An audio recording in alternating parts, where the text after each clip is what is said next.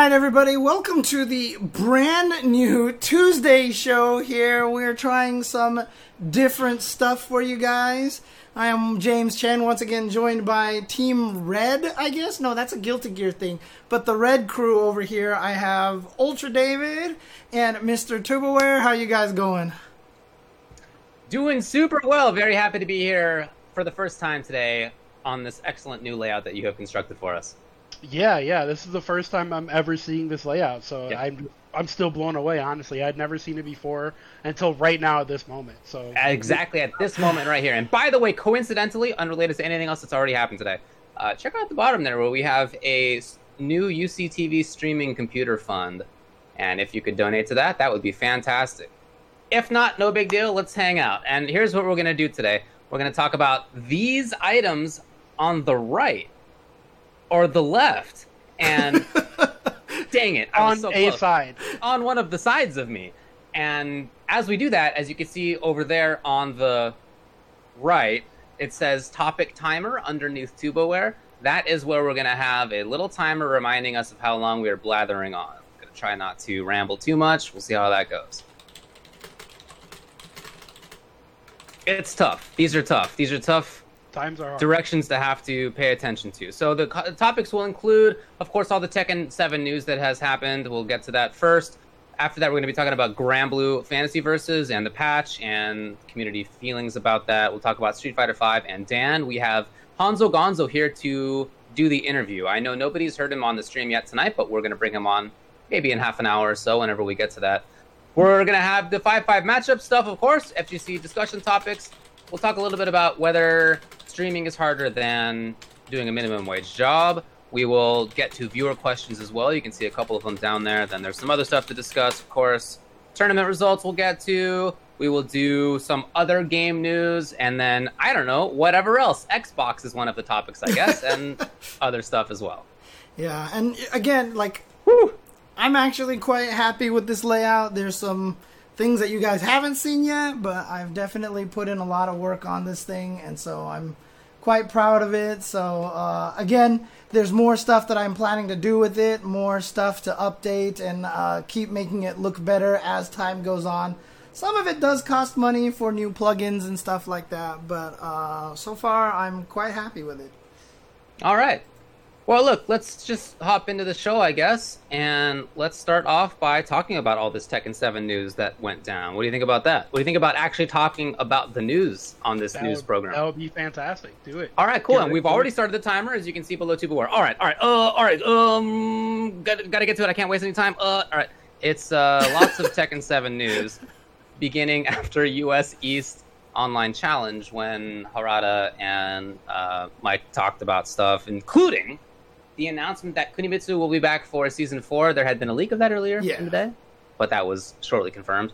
Uh, there's going to be a new stage. They'll be coming out in fall 2020. There's, of course, still going to be another character and another stage. That'll be in 2021. Even more important, I think, from some people's perspective, is the fact that they have discussed upgrades to online play. And for example, one of the things is that you'll be able to see whether the opponent is playing on wired or Wi Fi. I thought it was interesting that what Harada said was that 60% of players use wired, but that is an overall stat. And on PC, as well as in Japan and Korea, players tend to be on wired. In the West, uh, a little bit more on Wi Fi. And then the way that they phrased this was rollback slash netcode improvements. So both of those things. Maybe they'll Uh, in- increase it from three frames to what I don't know. Look, Markman said that he tried the new netcode out, and he said that it was good. He's, you know, gave a caution that this was under um, some closed conditions. They could test things well as the as they were doing it, but his experience of it was positive. but see, is it is it? What do you think? Like, is it actually going to be rollback? Net- I mean, is this rollback I- netcode? I can guarantee you that it's not because after Harada said we have rollback, and they said, "Well, how do you know?" and he said three frames, and that was his answer. I don't think Harada knows what rollback is. I'm just going to be honest. I, I really don't think he knows. Also, the fact that it was phrased as rollback slash netcode Yeah, in my mind, I was like, how, how did that happen? What does that mean? Are these two separate things in your minds? I, I just, I don't know. yeah, I thought that was weird. Yeah, I, Well, I, I hearing- don't think it would be a rollback. But hearing Markman say that he has tried it and that it is improved, he played against, uh, I believe it was Anakin across country in North America, and he also played against people in Japan from California. And he said it was okay. I mean, even even if that is the case, even if it's not true rollback netcode, this seems to me like it could be a really big deal. Yeah, I mean, even saying that, you know, it might be hard to do on a 3D fighter, I don't even know if that's actually true because um, most of these fighting games are 3D fighting games now, right? They're, Yeah, they're I drawn can tell in. you that it absolutely is not because every shooter for the past 15, 20 years uses rollback netcode, and all those are in 3D, guys. You move on to 3D plane in those games. It's not different. Does the shooters actually use rollback netcode? Absolutely. A- Every yeah, every shoot. That's that's what that's what fighting games are taking now. They're taking netcode that Counter Strike used in 2002. like we are very far behind. That is all rollback netcode, man. Wow, I did not know that. Okay, okay. I don't think I knew that either. Okay. Huh. In any case, look, I am. It would be fantastic if this ends up being rollback netcode, if, especially if it's properly implemented rollback netcode. Obviously, that's best case scenario is like it's killer instinct level. Please don't go into this expecting it to be killer instinct level. Like if you're a Tekken player who's about to turn on Tekken when they first put the patch out, don't go in there thinking it's going to be Yeah. like KI or any MK or Skullgirls or any of the games that are known for good uh, netcode. Come on, don't do that to yourself. But it could be significantly improved. Like it actually could be better. And if it is better, even if it's not great, I think that's a positive. Yeah. And even beyond that, it's a positive in my mind that like they're talking about it. Like this is a topic of conversation. It's come up a couple times now. They have addressed it. They have said that they are addressing it. The fact that it matters to them, I think, is a good sign. I mean, that that's what I've always said is kind of the silver lining of the pandemic in general, right? So just being able to emphasize that net code is just awful. We don't have the ability to go, well, we'll play in the offline tournaments and get hype and everything is great. We're actually playing this online and as we can see in a lot of tournaments these days, you, you well, like when we're commentating, we just have to be like, wow, that's interesting. Punk isn't confirming the combos the same way I usually see him confirm, you know? That's interesting. And I definitely just bring it up on commentary. Yesterday, we were doing the online CPT South America top eight, and one of the players, Pupilo, who had gotten second place previously, he was he had a great chance. Uh, he actually just quit mid match, Oh, and it jeez. was presumably because of bad on online Right. connection. And we didn't skirt around it. We were like, look, this is it's probably a connection issue. Like I I definitely think that you don't have to be a jerk about it. Like on commentary, you don't have to be a dick. Capcom and their awful network. I hate it. You, know, you don't have to do that, but but you should. I do think that you can bring it up and and talk about it. It's a topic of conversation that's clearly going on. It would be better if we didn't have to do that stuff. When I'm commentating Mortal Kombat, every once in a while there's somebody drops out of the lobby. When I'm commentating or playing KI, that happens sometimes. The lobbies That are like not perfect, you know. Yeah, Yeah. their lobbies are But I- the connections themselves are good enough that we don't have to talk about that. We don't have to be like, I wonder if there was like a big lag spike and they couldn't Yeah. confirm whatever it was. It's it becomes not a co- topic of conversation anymore. That would be great. I know that's not how it is for Tekken right now, and if that could be a little bit better, even if it's not the best, I think that's awesome. Yeah, and, and again, you know, I, I do see some people in the chat talking about like, why are we all being so pessimistic? Mostly, I think, largely just because of the fact that you know there is that insistence from Harada that there is rollback and it's three frames and da da da da. And as a person who played Tekken for like two months straight, I and then you know at one point went offline for the first time and I was reacting to everything that I couldn't react to before. It is not rollback netcode. like there, it is definitely delay based netcode. It is definitely majority delay based netcode than it is rollback netcode. And and also, I would like to say that we're not pessimistic. We're just Yeah. wary. We're just taking it as it comes. You know. Yeah. We've been told these things before, and the fact that they're even looking at it is fantastic. Like that's that's great. That means they're listening. Other companies are going to do the same. Like that. That's that's the positive part. We just don't want people to be like, "This is going to be the greatest netcode ever." It's Skullgirls level net play. Like that, that's probably not going to happen. Yeah, We're just trying to keep people's expectations here instead of here. exactly. And if it ends up being that it's really strong, then that will be a better. super great That's surprise. great. Yeah, that's awesome. Exactly. Yeah. But yeah, there have been enough of these situations where people have promised, companies have promised the netcode will be improved, and and sometimes there's a slight improvement, but sometimes it's like barely noticeable. You know, Capcom said that they changed things early this year. I don't know if that's true. Is that true? That's what they told us. as far as my playing online, it feels the same. So I hope that it will be better than that at least. Uh, and I mean- again, I mean, our only knowledge about it really is that Markman has played it. He's tested it. Anakin he has said played there it, yeah. And, and Anakin, yeah. Yeah.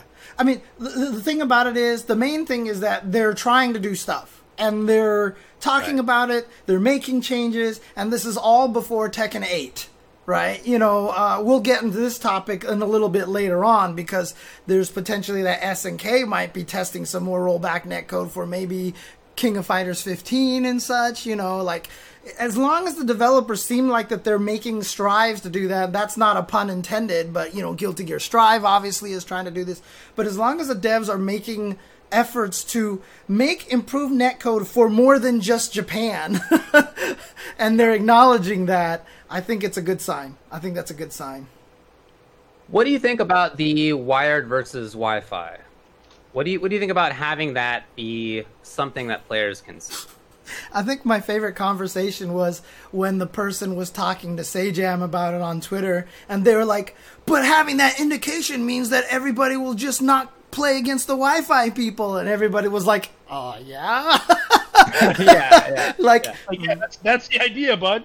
that's It's, the it's just like the conversation last time when we were talking about match based, uh, skill based matchmaking, and the complaint from some players is, but skill based matchmaking matches me up against terrible players, and like the. That's right, because you're bad. It's the same same conversation here. If you're concerned about people not wanting to play against Wi-Fi users, it's because you're on Wi-Fi, and this is exactly this is the opportunity where you should realize, if at all possible, that actually you should be Yeah. playing unwired. Yeah, and you know the thing of is honestly one of the biggest concerns is like, oh well, my console's in a different room and I don't want to string. I mean, I have a wire that's going freaking. I have like a hundred foot cable that's like all through my place just to get to my stream station here. I'm willing to do that. Not everybody's willing to do it, but there's other solutions for you, such as the power line adapters and such that can actually help you solve these problems. There are solutions out there, and uh, again saying my Wi-Fi is great and blah blah. Like if you understand how Wi-Fi works from a technical standpoint, it's just something that is not you know it's it's it's it's very fallible.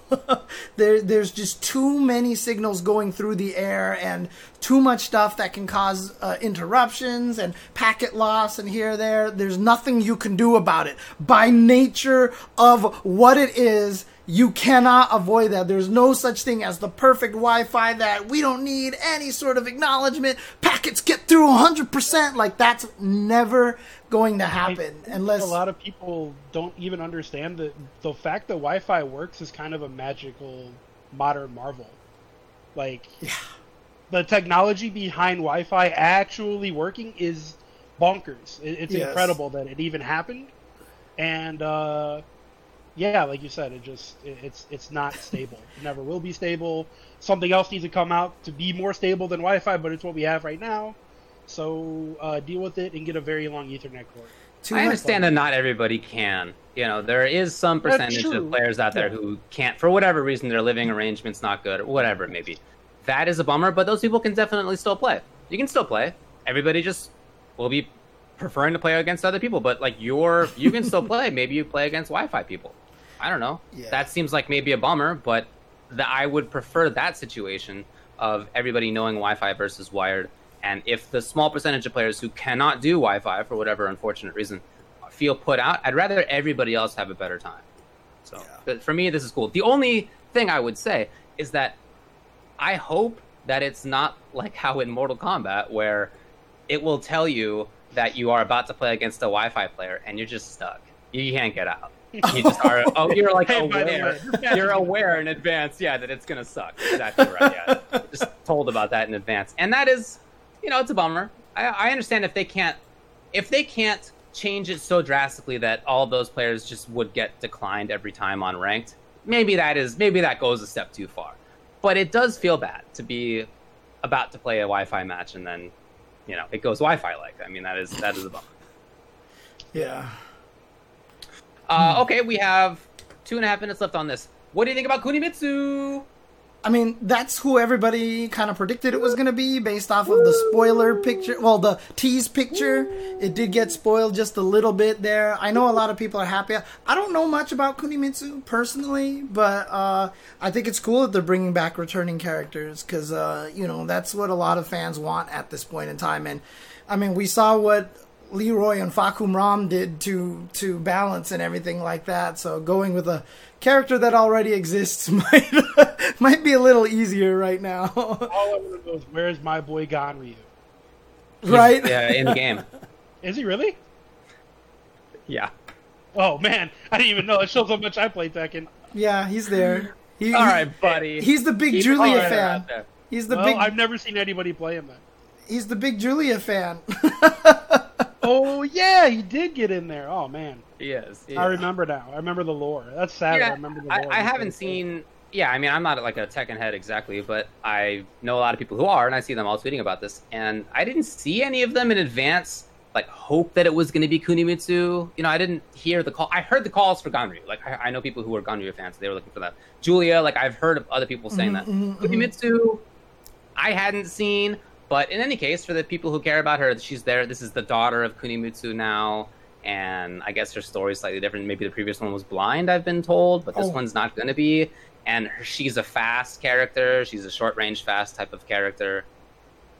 Hmm. I don't know. We'll see. I mean, she looks cool. The, the visuals are excellent. yeah, I mean, Tekken Seven visuals are ridiculous in general. So All right, where's my boy gone? I want to fart on someone as a tiny dinosaur. I actually want Roger Jr. back. I really want Roger Jr. back. But what didn't Harada say? He was worried because it would look like animal cruelty because the graphics are so good now or something They like have that. bears in the game. Yeah, I guess. I don't know. Ah, whatever. It's It's fine. It's fine. It's fine. all right. All right, cool. Is that all about Tekken? That's it. Good We luck, did it. Tekken We players. did I it hope the Wi-Fi 15 that the uh, the netcode's strong. All right. So let's We mo- actually nailed the timer on this. Yeah. Shout out to Yeah. us. Okay. All right, so let's move to the next topic. But before I switch topics, watch watch on the right. I mean, watch on the left. I did it too, actually, because I'm pointing to the right. Watch to the left. Watch to the left over here. Whoop! Oh, animation, baby, Eek. And we got 10 minutes now to discuss this next topic. What do you think about that? There was a patch in Granblue Fantasy Versus. Also, uh, Belial, Belial was added, is how I've been told that the game pronounces it. Um, I know how the Hebrew word goes, but uh, that's what I've been told that this I game is would call pronouncing him it as. Belial. I'm not gonna call him Belial. Uh, anyway, he's in the game. There's a bunch of patches. A lot of characters got changed. TuboWare, take it away? So, uh, Granblue Patch. It sucks. I don't like it. Um, I, I feel like our buddy Hero said it best. If you wanted to nerf all the damage, then you, maybe you like the patch. I've seen the majority of the community complaining, not enjoying it, not liking it. Um, but there have been some people. I want. I couldn't find the tweet, but I could have swore that I saw Nerd Josh say that he likes it a lot. Yeah. Uh, which is weird because I feel like Josh normally likes big damage and cheap stuff, and they took away a lot of big damage and cheap Mhm. stuff. Um, I know characters like Ladiva got absolutely nerfed. in the Yeah. round. Uh, so for those of you not familiar with the game, uh, Granblue is pretty footsie based, and Ladiva had the ability to combo uh, from her longest poke, and that's gone. She doesn't have the ability to do a full screen carry from her longest poke anymore. Yeah, and then Uh, then they made it so like after if she hits you with EX Lariat mid screen, she can't juggle afterwards She anymore. gets- yeah, she doesn't get the juggles anymore. So they, they like I said, they they really took down a lot of, of damage, especially in the mid screen. Um, Did she get any compensating buffs? no, come on, David. I said I this don't patch sucks, man. No, she didn't get anything. Well, Uh, at least, at least to my knowledge, she didn't get anything that compensates. Um, not to the level of which things were taken away from her. Hmm. Um, yeah, Ladiva's essentially she she got deleted. Um, Gran even felt the the nerfs. Uh, his kicks aren't as good. Um, certain characters did get some buffs, like faster pokes and things like that. Um, but it just it wasn't much. It, it's it, it felt very polarizing. Like Now- the game was in a really good place pre-patch, and now it feels like it's still probably pretty balanced. Besides Belial, um, which is something I'll get into in a second, but it just uh, it doesn't. It was in a good place, and they didn't have to do what they did, so it just feels very tone deaf. Like the devs weren't listening to the the players at all. Because I mean, weren't a lot of people talking about you know that some of the characters were too powerful still? You know that you know. Yeah, uh, yeah. I mean, the the thing is, it's it's really hard to say because all the tournaments are online and the game doesn't have great. right. Uh, if you look at America results, Tempest is definitely the best player right now. But you'll Mhm. also see everybody saying, "Well, Charlotta is an online-only character." But we don't know, really. Like, there's no way for us to actually tell if Charlotta is an online-only character. You know, like it's just, it's really, really tough um, to say what's good and what isn't, and what's real and what's not, because we don't get to play the game offline. We have to play it online right now. Um, so Do you yeah, feel like any of the it's- characters got better? Was it helpful for anybody? Are there winners here? Mm, Like I heard Lowain got better, didn't he? Or Lorraine, Lorraine got better, yes, but he also got better because everyone else got worse. It's Right. not Mhm. even necessarily that he just got buffed. It's that everybody else got worse. Vaseraga did give some buffs. He does more damage in certain situations now, which he didn't really need. He already pooped out damage, so it's kind of. mm, I mean, it's Um, interesting because you know one of the things that it seems like it felt like they were trying to do with Granblue is they were trying to make it so that the combos weren't too crazy, maybe. But maybe that's why they nerfed a lot of these things because they were like, actually, this turning out way t- more guilty gear than we wanted it to. You know that we Oh, want. I, I don't think that's the case either. Because if you look at a character like Catalina or Percival, Mm-hmm. they could do like 70% combos in the corner, right? Right. Um, so it's a lot of damage, but none of it was ever that hard. None of it was ever like four one frame links in a row. Oh yeah, yeah. I I don't mean like it was never that difficult. It was just big damage, and instead of lowering the damage of these combos, they took away options completely. right. So that's what I mean. Juggles that she used to have. Same thing with Percy. Um, I guess like that. I guess I don't mean difficulty of combo. I just mean length of combo and like damage output of combo. Maybe. So yeah, I feel like- kind of what made the like expression. Yeah, of course, of course. through combo like that's part of what made the game interesting, and a lot of people are really pissed off because they don't have that anymore. right, Now everybody just does the same combo to the same setup. right. Because I mean, from the a game already had a lot of that, and now it has even more, and that's kind of disappointing. Yeah, because like obviously from a pro standpoint, you don't like that, right? But in terms of their goals of like we want to get casuals in and not have long combos so people get trapped into combos and stuff like that, et cetera, et cetera, which I felt like was a goal of theirs early on, and maybe it was still open enough that people could they just found stuff that they're like, dang it. I don't think the combos themselves are long. I think the Super Skybound art animation is long. right. Those okay. shits are like 35 seconds a piece. That's like the long part. Right. But the actual combos themselves are like 10 inputs and they're done within like 8 seconds or Mm-hmm. so. Like they're they're pretty standard Street Fighter-esque style combos. So to to lower that and keep the Super Skybound art animation, you know, 30 35 seconds, that that seems silly to me. Like that's Right. I mean, I understand you need the aesthetic, and originally it's a mobile card game, and people want to see that stuff. Like the casuals want to see that stuff, but if you're if that's like their issue is combo length, and that's the stuff they need to lower those animations rather Right. than take away options and fun things from the game. Yeah, I just I, I feel like everybody got like all right. So as a Charlotta main, it the patch doesn't really affect me. Um, they both buffed and nerfed her Demon Flip. Um, two of her Demon Flip options don't autocorrect anymore, but Ah. the non EX version is much better now. So Hmm, she okay. she pretty much remained the same. Her Blanca Ball is more punishable on block, but still not that easy to punish. She has more counter hit options. Like she she came out I don't want to say a winner, but she came out looking nice because she didn't really get touched that much. Um, yeah, if I had to pick a winner, it would be Lowain. If I had to pick a loser, it's very obviously Ladiva. The Diva got Okay. deleted. It sucks. I hated fighting against her. I Yeah. thought she was probably too a little too good for a grappler type character. Um, but they didn't have to do what they did to her. Right. They they gutted her, so I feel bad for anybody who plays Ladiva. I mean, some people are saying that Soriz got buffed pretty decently. I haven't played against the Soriz, so okay, I don't I don't want to talk about things Gotcha, I don't know. gotcha. but I definitely I haven't looked into Soriz too much. Okay. I hope he did because I think he's a cool character. I think he's really dope. So I, I hope he got buffed and more people play him now. That'd be cool. Well, what do you think about Belial? Oh man, that's real stupid. I almost yeah. Thanks for reminding me. So they took away all these combo options from all these characters, right? They're like, oh, too many juggles, too many options, and then they gave them all to Belial, the DLC character. So that's real cool. Uh, He has a special move, um, the claw. I don't know what it's called, but he does this big claw, right? It's a huge forward-moving hitbox.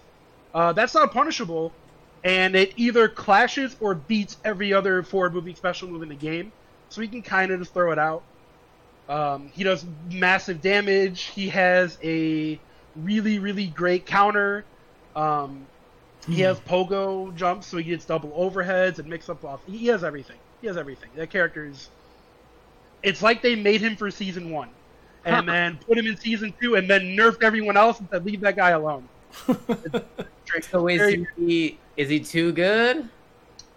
I don't. No, no, nobody's nobody's too good. You wouldn't say too good. Okay.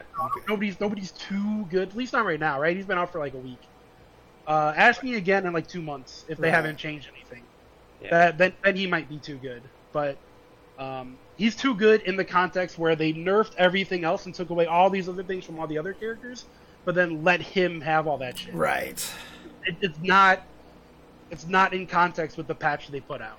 And it's it's it's worrisome now because that means that you know if you're a Belial main, you're just going to be like, well, I'll expect the big nerf coming soon. Oh. You know, like Absolutely. yeah. All right. In Yeah. 43 seconds, what do you think the impact on the community is? Are people playing the game more or less now? Uh, people will play more right now because there's a new patch and they're trying shit out. Three weeks from now, people are going to be playing less. I think it's a bad patch. I think it's going to turn people away, like competitive players, away from the game. Well, that's a bummer. I hope that's not true, Yeah. but yeah, I can I can see why you would say that. And I've certainly seen other people on Twitter say the same kind of thing. Well, that's it. We did it. 15 seconds remaining. We did it again. All right, cool. Let's move on to the next topic. Street Fighter Five, Dan. Can you believe it? They put Dan in this video game. We've now had more footage of him. They had a little uh, chat about it uh, at Tokyo Game Show, and at Tokyo Game Show, you know, they just had kind of one of these um, developers with the host, and they were just chatting about the character, and they showed a little bit of uh, extra footage about his normals, his specials, his V skill, and his he has super taunt again. His V skill is taunt, and it is you can cancel into it. It has a hitbox, so you can actually juggle with it. Like he can do combos in the corner of canceling into V skill. He like goes "Meh," and he like hits you up again. And he Wait, goes, how does what does he do? What does he do? goes, What do you know? "Meh," sure. and that's a Dan juggle. And he can roll around with it. It looks kind of cool. They showed a super fancy combo. It was medium punch, crouching medium punch, EX special move, Dan kick. So that was. Eek.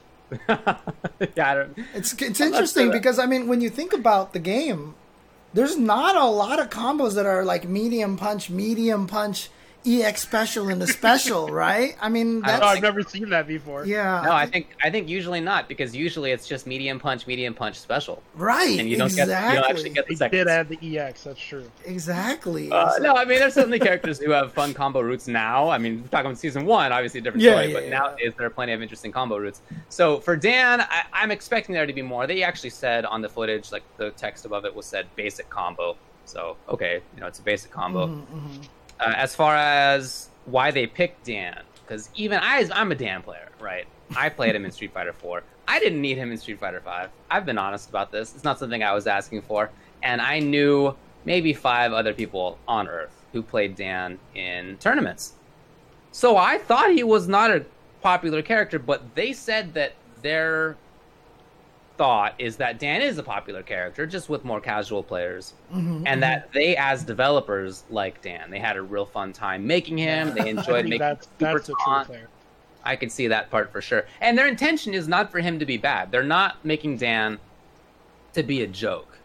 they are instead trying to take things from his previous versions that will be strong. Mm-hmm. They're intending him to be as viable as anybody else. Okay, it was my okay. understanding, at least, of what they said. So it's not like they're throwing a joke character in the game from balance perspective.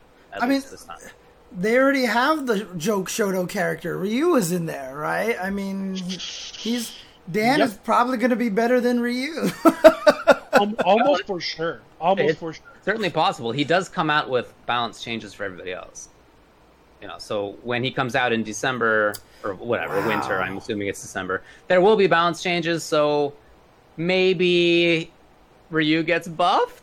you know, it's the great. maybe in the fourth time they finally give him a buff. like you know what the hardest part for people doing balancing is is that you know if a character goes unchanged the people who use that character get upset right i mean we saw that happen with Necalli but you know honestly like for the characters who are strong in this game i don't think anything even needs to be nerfed I just want to see characters like Ryu, Alex, Nash. You know, I- I'll be biased. Lucia. You know, char- those characters get like one or two small little buffs, and that's it. Like I, when you said there was a patch coming out, I was like, what do they even need to change? Like that's literally what came to my mind. You don't think Seth needs to be changed? Because I'm thinking Seth might need to be changed.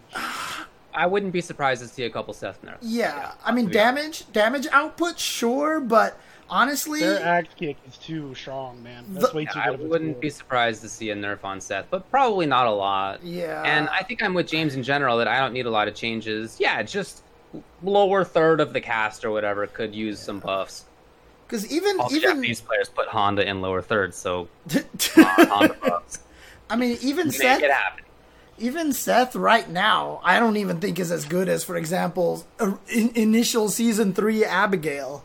You know, you know stuff like that. That So might be right. That I- might be right. But that season of Abigail did get some substantial nerfs mid-season. it's true. It's true. So- Yeah. Look, I, I don't know. Uh, as far as Dan, I think that some of his stuff looks like it could be good. His fireball actually goes pretty far if he charges it up. It, I we actually don't know how far it goes because it hit the other Dan when they were showing it off from about half screen, maybe two thirds screen.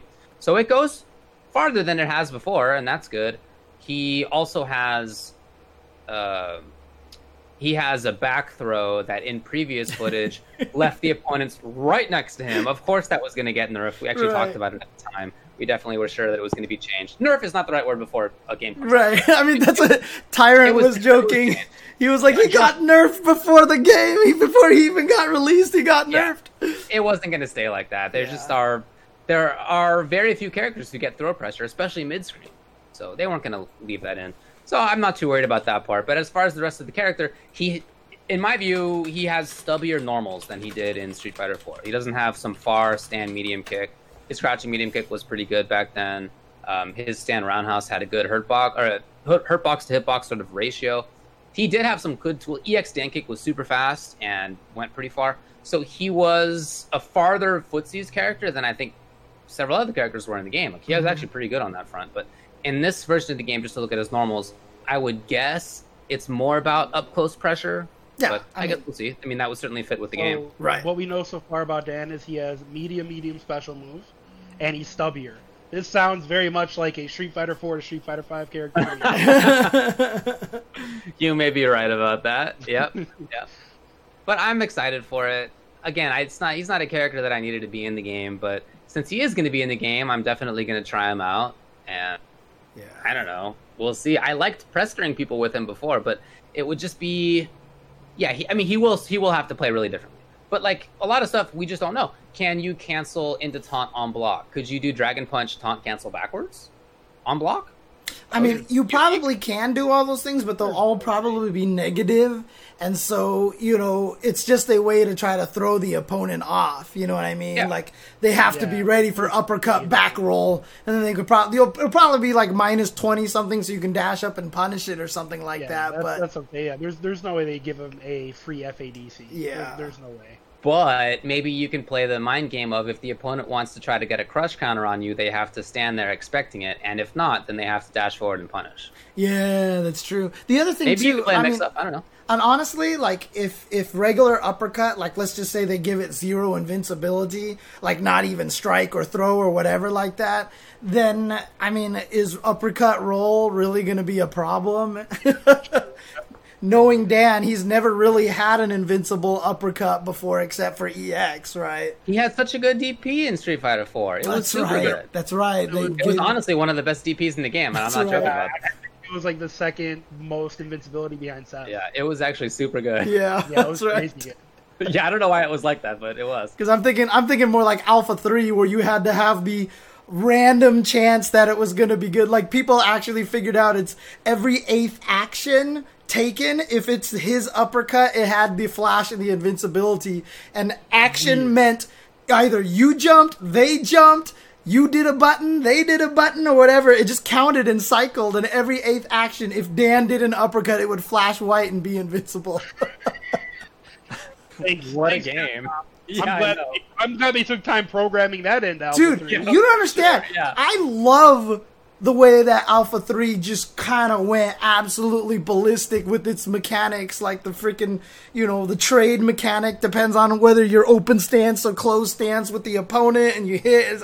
Dude, they just went nuts, and I love that about the All right, game. we have limited time to finish this game. Should we program in a way so that Dan's DP is only invincible sometimes? Or, you know, I heard something about like not going back to neutral in combos can make you continue the combo for a really long time. I was told that was the case in this development room. And then they're like, let's go with the Dan. We'll do the Dan. We'll spend our time on the Dan. And I, it was great. Time well spent. yeah, Good job, Alpha 3. exactly My what happened. favorite fighting game. Yeah, only only James Chen and Daigo feel that way. You know whose favorite fighting game is Alpha 3 is Al Yoon. Really, yeah, Yeah. not surprised. He's always posting about it. Like, Yeah. Um, James Chen, Daigo, and Aliyun. Hon- Honestly, Every- like obviously, I don't like the crouch cancel infinites, but if it wasn't for that, I s- swear Alpha Three would. J- I mean, obviously it's flawed like any other fighting game, but really that game is is they made so many interesting ideas. That's what I liked about it. It was what everybody kind of wanted at that time. Break the formula, experiment, try something crazy. And I feel like they did a good job with that, and that's what I appreciate the most about that game. Fair. Yeah, that's absolutely fair. It's very experimental, Yeah. and I appreciate that mm-hmm. too. All right. And reverse dramatic it. battle. Yeah, there you go. We can't say anything more in three, two, one. We're moving on. we are definitely going to talk about the Virtua Fighter stuff, for sure. There's just mm-hmm. not that much to say, so it's going to be later on. For now, though, we're going to bring on Hanzo Gonzo. Are we gonna do that directly, or are we going Ah, to? let's take a break, and then when we come back, I don't know. I was planning to, but then here you just talked the ball in my direction, and I'm just gonna hit it the other way. So let's take a break, and Uh. James is gonna set things up at his request. Of Are this we gonna break. do We'll be that back- directly? We'll be back All right, with guys, James we'll be Chen back. induced break very shortly. All right, be right back, guys.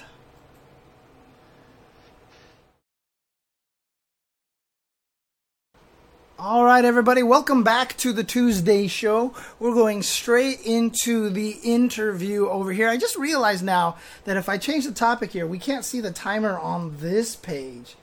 So we're gonna, I'm gonna have to figure out a way to do that so we can limit Carter. We can hear you. Yeah. Can you tell me how I can't? I don't. I can hear you. Can you hear me? I, You sound like a robot. Some crazy crap Whoa! happening. Yeah. yeah, I've been holding that. I was trying to uh, scare James. What the hell was that? The mic, the fucking, the stream's fucked up, dude. I sound like a fucking robot now. No. Uh, can you guys tell me how I can't? I don't. Are you here?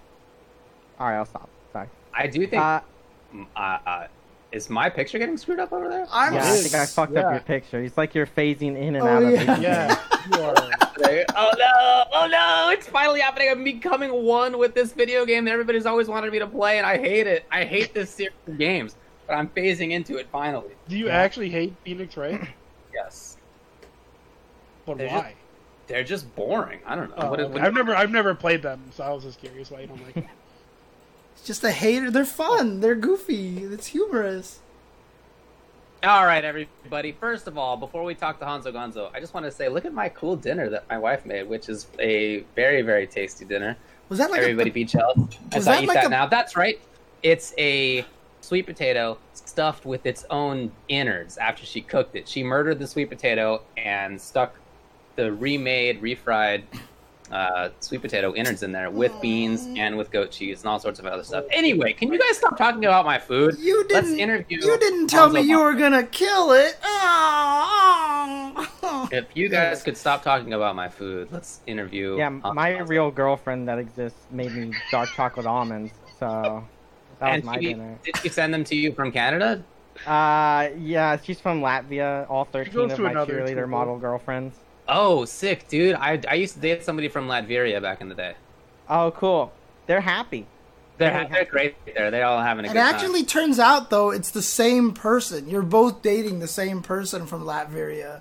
Well, I'm dating thirteen people. To be fair. Oh, okay, Yeah, that's right. yeah, but but the- it's Yeah, pretty- there's, there's going to be some overlap there. exactly. Yeah, it's a pretty broad swath of the population in Latveria. It's not like Man, the most. You guys are making jokes, but I actually did have a Scottish girlfriend, and now now I feel like that guy who, yeah, you know, my girlfriend in Scotland. You know, you don't know her. Uh, Okay, but I actually also did have a girlfriend in Finland for a while. So, all I right. do date thirteen women, so Yeah, it's we're all telling the truth in a way. In a way. In a way. We have Hanzo Gonzo on here today to talk about his job. Are you down here? Yeah, you're down there at 10.0 and what they do in broadcasting and producing and various things, as well as talk about FGC content more broadly. What's up, buddy? Yeah. What's up? Uh, I guess, uh, yeah, if you guys don't know me, I work at 10.0. I'm a producer over at 10.0. And I do a lot of back end stuff as well as execution for a lot of fighting game event broadcasting, as well as some activations you may have seen. We have merchandise and podcasts available now on 10-0.gg. And uh, yeah, I do a bunch of shit, I guess. It's kind of hard to define, I mean, it's uh, uh, especially with COVID. we don't have the right screen here, but I'll switch to the other screen just so people can actually see. My detail was, what does Hanzo Gonzo actually do? So- yeah. but it's it's hard to define in like a sense. I can if I'm in a meeting or something. Like I, I'm I'm It's basically just in charge. Serious meeting Hanzo Gonzo, if Okay. that is your real name. What do you do? What's your gig? Huh? I'm I- about to I many, many monies. What are you gonna do uh, with them? uh, I supervise uh, both talent and contractors in regards to facilitating events, specifically broadcast events, but not necessarily that. We've done parties as well as press conferences and Okay. educational shit. Uh, so I mean, we're- we we're actually kind of broad in our, I guess, uh, execution. Like we have we have a lot of clients, and we do random shit, especially with offline. I mean, I've done a show where we were filming inside a giant inflatable uh, washing machine in um, in the middle of a New York uh, street. It was on 19th, I think, and they When shut down the street. LG put up a giant washing machine, and then we filmed people race through it. C tier celebrities.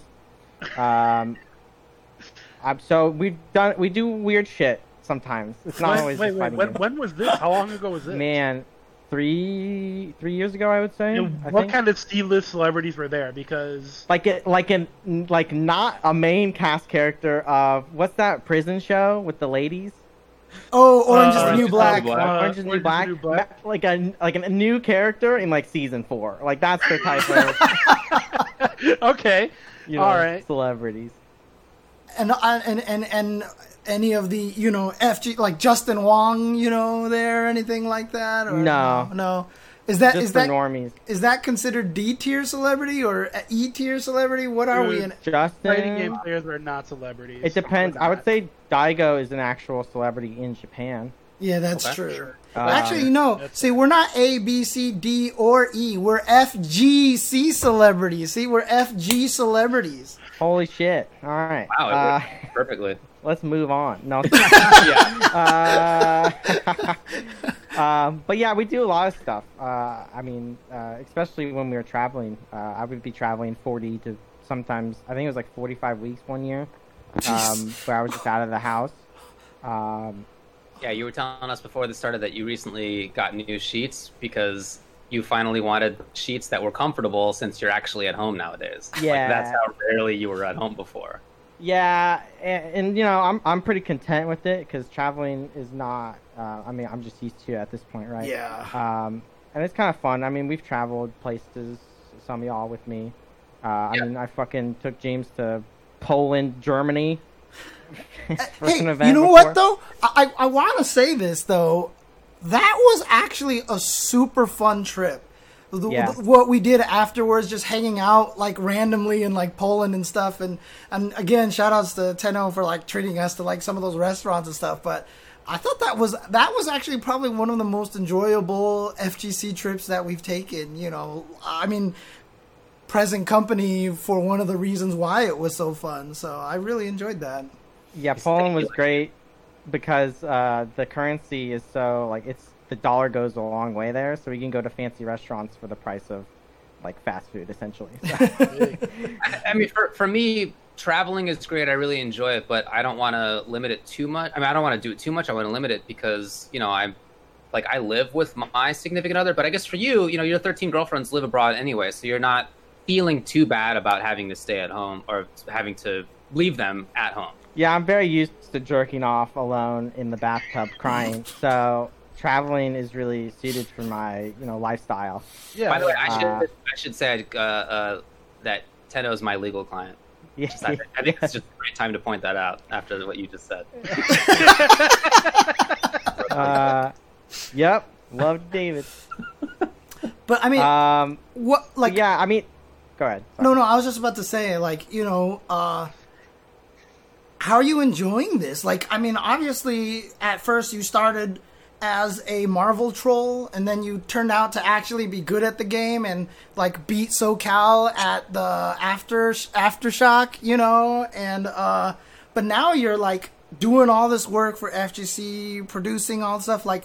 Is this something that you feel like, hey, I'm I'm really glad I'm doing this. I'm enjoying this. Is this something that you're glad that you kind of ended up doing? Yeah, of course. I wouldn't be doing it if I wasn't enjoying it because, like, um, you know, I, I was I used to do a lot of tournament organization for volleyball, and um, that's what was my life for a long time. That's when you have and- 13 girlfriends. uh, no comment. And uh, so, um, you know, going from that to like the FGC, I was doing. I, that's when I started doing FGC stuff, and I lost that job.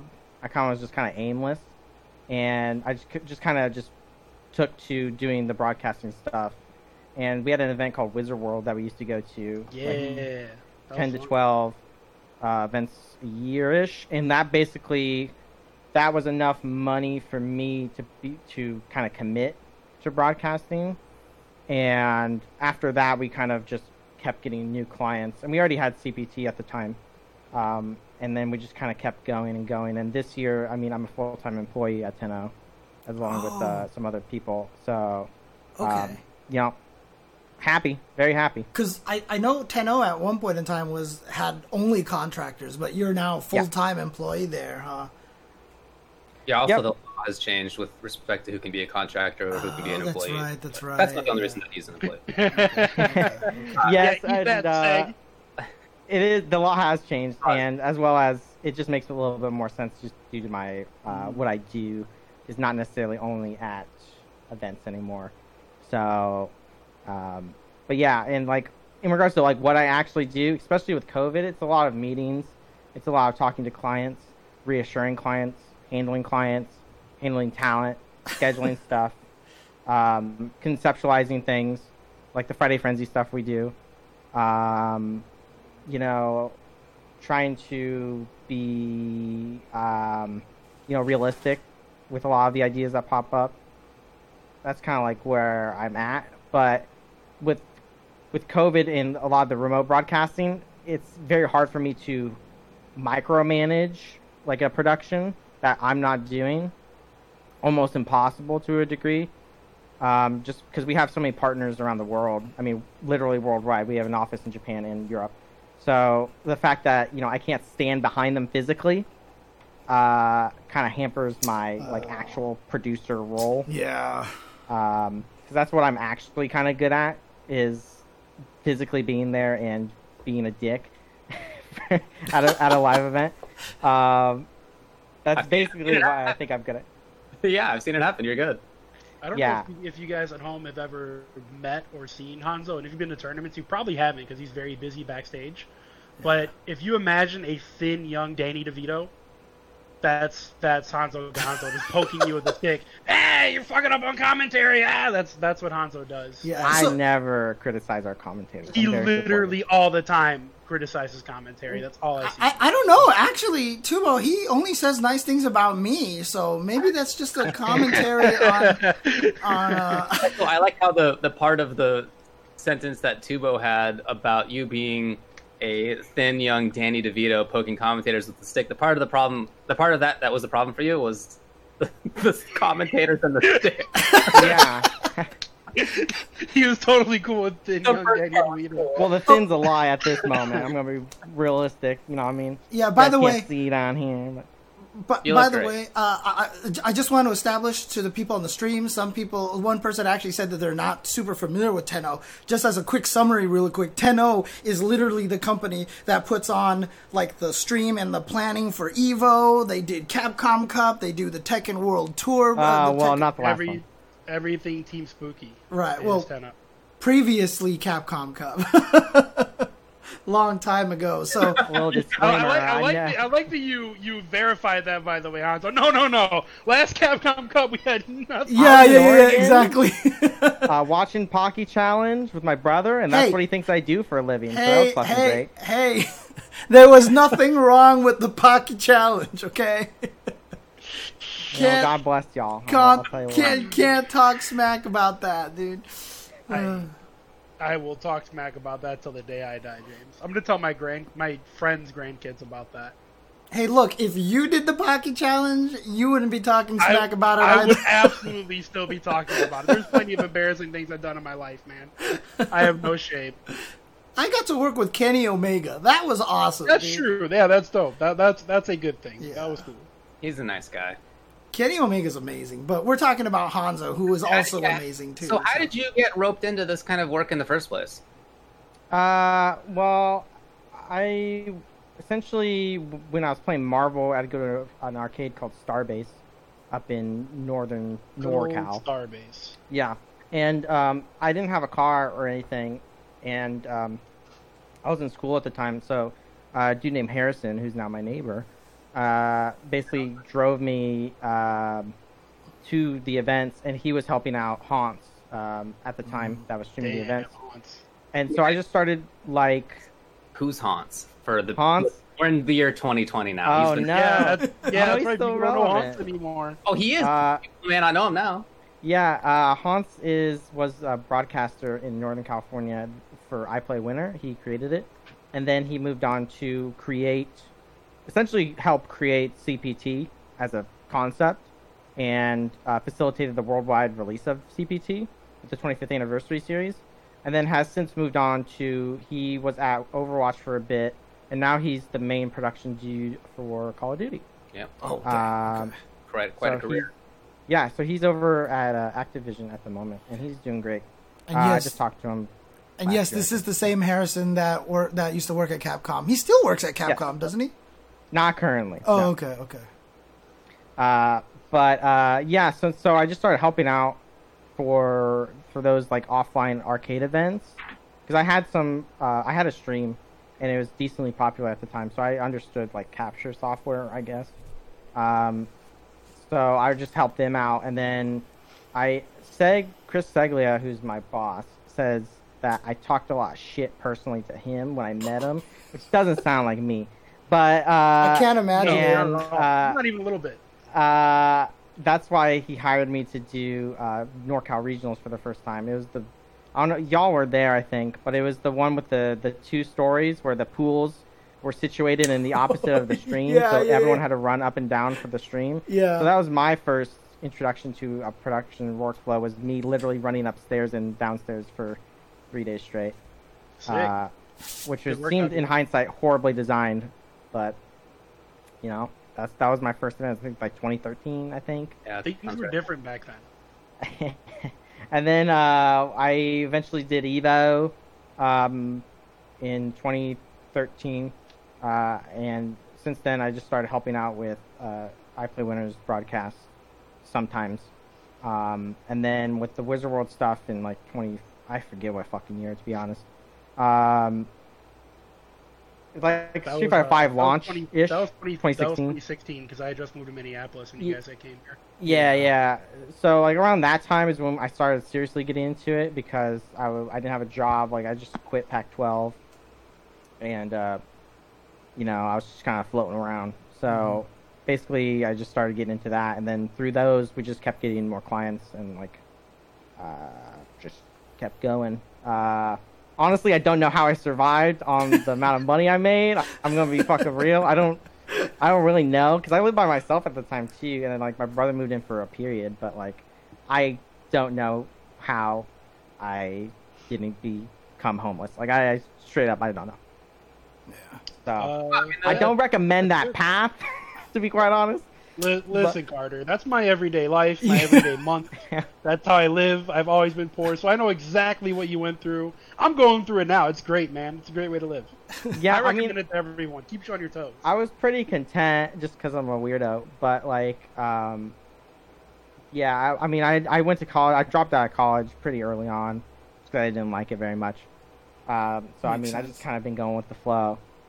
Uh, and now I'm here. Now I moved down to San Francisco. I'm above our event space that we own, that we're currently building out at the moment Nice. uh, in downtown South San Francisco, and uh, that's really cool. We thankfully we kind of the city kind of lagged a little bit in their approval because um, if we opened on our like set date, like our projected, it was like COVID was hitting. So like that was pretty lucky uh, for lucky. us. So we're Yeah. currently just taking our time with it Okay. um, and getting everything built out to make sure it's good to go once you know it's safe to go to be offline. So I that's didn't. another big project we have. Yeah. okay.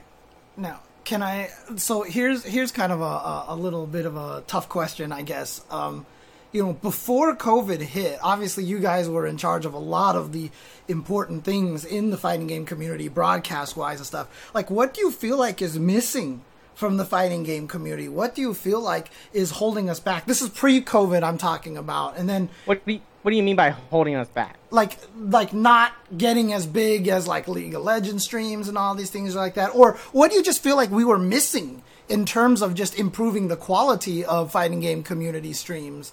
And then do you feel like COVID has kind of hurt us in that advancement or do you feel like that there's a silver lining? So kind of a two-part question, really. So in regards to, are you talking about tournament streams or personal FGC streams? uh tournament streams, tournament streams. Yes. Tournament streams, for the most part, I mean, there's some innovation to be had. Um, we tried at Evo with the jump off style, like broadcast, Mhm. something a little bit different in execution and conception to maybe give people a different option to their viewing experience. Stuff like that, I think, might be a little bit helpful. That's not realistic for all tournaments at all. And given the fact that most tournaments are still grassroots, aside from maybe like three, um, it's not realistic to maybe expect a grandiose restructuring unless a company comes in and pays specifically to do that, like a, like a like let me give an example. Like Riot has a whole offline structure that facilitates online broadcasting for any event anywhere, right? Um, so they can have these innovations whenever they want. They can have broadcasters not even be at the event Dang. and it still look like offline, right? uh, and they did that for Worlds, and everyone got pissed. I mean, obviously, because if you're a commentator, you kind of want to be at the event, yeah, Yeah. for various reasons. They weren't Uh, there like at that. the event? Yes. Oh. So like um, stuff like that, when you when you pour money into it, you can get a lot more creative with like your conception. But I think I think in regards to tournament streams, the actual tournament streams are fine. I think pools are, um, you know, Mike Cross talked to me about this in like really long ago, like 2014 or something. But like I think pools might be obsolete to an extent um, just because um, you know how many upsets happen in pools is maybe not that big. I think nowadays it it's starting to get a little bit bigger just because of the amount of new blood that came in with Mhm. Street Fighter Five, as well as like Dragon Ball. Yeah, Um, buddy. Uh, my my pal Marine dog walked Dogura live on in, on stream in pools. Sure. right? Pools are not obsolete. Sure, but you know, a diamond in the rough doesn't prove that the entire desert's fucking diamonds. You know what I mean, so like, uh, uh, like you can't. Um, you have this eight-hour block of shit that sometimes people just don't like watching, and you can see it in viewership that uh, you know, people care about the top 64, top 32s more so than the pools, right?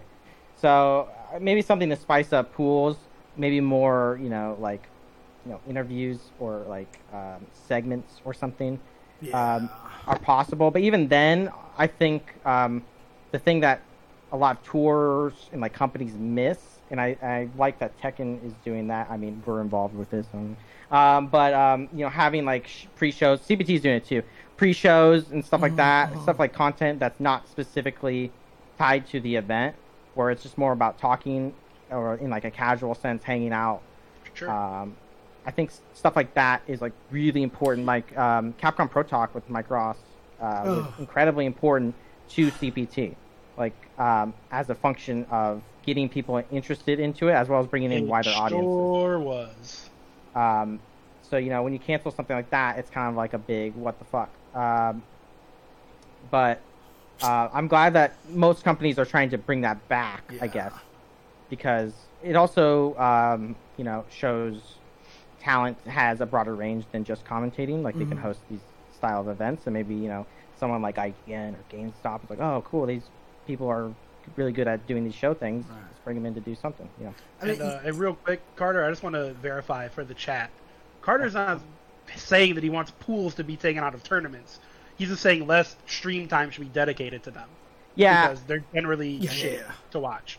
uh, it, it's kind of like a weird concept um, to try and limit the time of pools because people are kind of attached to it like inherently. mhm. I mean, when I said that, I mean you already brought up Marine, right? People are just attached to it. Um, so I think we need it off with like actual content is like maybe the actual move because eliminating them wholesale. I mean, who knows? I mean, you could probably even do uh, like the jump off kind of style where you can actually watch stuff not live, like just call the, the good matches from the, the from the pools and just kind of throw them on there like that, and have people commentate them as if they are live, you know, or So something. uh, we have done a concept like that. It was called Strong Style, uh, where Oh, you yeah, um, you record every single match ever in the tournament, Mhm. Yeah. and then you formulate a show around it. Uh, that's pretty fucking difficult. I'm not gonna lie. Uh, we did do it, but um, it's very difficult. Especially, and the size of the that tournament was pretty small. I'm not gonna lie. Right? like, Yeah. 200 people. Like trying to do that at a CEO with all the other hurdles in regards to production and you know stage building and all this other shit, um, is would be Herculean and Yeah. require a lot of budget. I don't I don't doubt we can do it to be honest.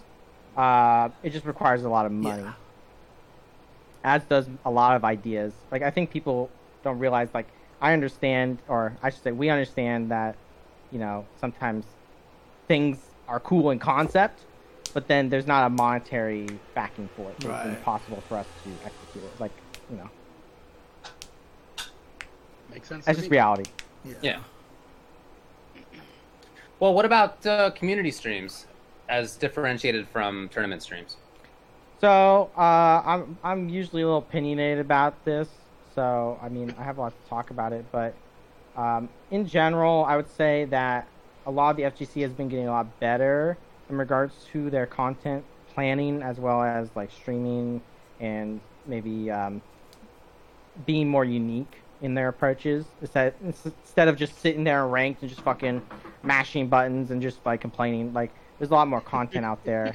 Uh, for example i mean sajam does d&d every tuesday 7 p.m pacific twitch.tv slash sajam uh, called magic pixel which i'm also on. That's you know supplementary content uh, that is not FGC related, and then you have stuff like we have the Friday Frenzy stuff with like the Among Us game that we just had. Yeah. and, like, by Fall the Guys. way, Yeah, you didn't see, invite wait. any of us three, and that's fucked up, dude. Yeah, I, I, I, I, am planning to invite you guys if we do do another. I, I'll I tell you that. realize now why Tubo wanted to bring Da- uh, bring Hanzo on to interview, To ambush him. just so he can Yeah. yell at you about Absolutely. I was offended. I was legitimately offended when I was not on that list. I just couldn't believe the marketing for it when you guys were talking about the chaos that you're about to have, and I'm looking down the line at the people who are on that show and thinking, chaos? This is gonna be yeah. Come on. You want chaos? You let me know, baby. Oh, Don't do it, like, Carter. Don't do it. You know, outside of Friday Frenzy, you know, uh, stuff like you know, I think uh, I think like Jam Crofts has been like did that Jeopardy thing. He does like weird shit all the time, and like you know people um, collaborating uh, a little bit more, promoting other people's YouTubes and streams. Uh, I think rating is a big deal on Twitch that is not utilized um, to the fullest. I mean, I thought hosting back in the day, and y'all were a part of this, was when we had those that show block with the show that sucked Yeah. where we would host, host, host. Now, I mean, did that ever happen consistently? I don't fucking know. But uh, the idea I thought was really good. Um, and but like people don't band together like that usually. yeah. Um, but it's good. It's good to it's good to rely on other people to help you out. Yeah. Um, which is not a fighting game mindset at all. People are very individ- individualistic. It's true. By nature of the Um, game, we hate playing games with teams because we don't want to rely on other people, right? Yeah, but I, I- would say uh, lately, especially with COVID, I kind I think it's kind of I want to say forced people to step up. I think it's Yeah. forced people to exist yeah. online. Um, yeah. So Yeah, just much. that step is great, right? hmm Um, and the fact that they are, it's gonna be hard for them not to be. So I think going forward, it's just gonna be improvements in regards to the outreach of like streams Yeah. and YouTubes and stuff like that. So, so that kind of is the silver lining of the pandemic and being locked down and stuff is that people are learning how to do content better and better collaboration and those kind of things, like the Friday Frenzy stuff, right? Like, yeah, and like even Justin pulling in everybody for his Among Us streams and everything. yeah, Steve doing Jump King with Yipes. You know, Yipes is a Call of Duty streamer right now. Uh, at, the, at the moment, for the most part, Definitely those is, streams are yeah. great. You know, like fighting game players and personalities are so fantastic in my opinion in comparison to a lot of the other fields that they have to compete against. Uh, I mean, I watch. I mean, it's not even like me jerking us off, right? It's like you watch these card game players with the personality of like a fucking cardboard box, and they have 20k viewers, right? Like it's just like if you get Yipes up there, Steve, none of y'all, but like other personalities, uh, they'll do really well. Did you say none of us? Yeah. Damn. I was gonna no sell it, but okay. damn. Yeah. I was just gonna let it go. Yeah. I'm I- just kidding. I'm just I see how it is. I see how. Thanks for coming on, Hanzo. Yeah, no, no, I'm kidding. I never liked Uh, you since you beat SoCal at AfterShock. No, I'm just kidding. that was eight years ago. Does that What? make you feel old?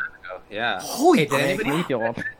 That was eight years ago. Holy crap! did crap! anybody beat you that day at uh, AfterShock? Yeah. Um.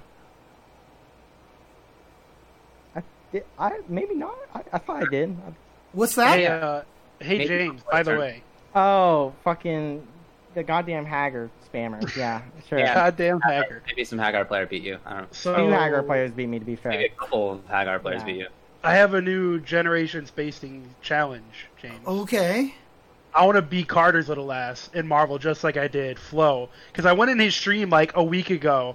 He was like, "You and Flo fucking suck." Blah, blah, blah, You guys blah, are really blah." bad. But listen, if I play fault, Carter, because you're from if Midwest. I play Carter today, I will absolutely dunk everything he does in Marvel Three. Ooh, So I I challenge ooh. Carter, just like I did Flo, who also said the same thing. Oh, you suck! I'll beat you. Blah blah blah. Mm. I'll fuck you up just like I did Flo.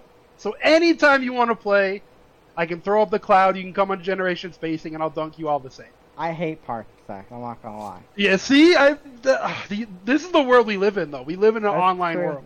That's true. We are in the we are in the online world. Ah, maybe. I haven't played Alright. that game in a while. Start practicing. I'll give you two weeks. Start practicing. Two You think you'd be confident though? Yeah, I mean, Tom was really bad, so like maybe I could just yellow it.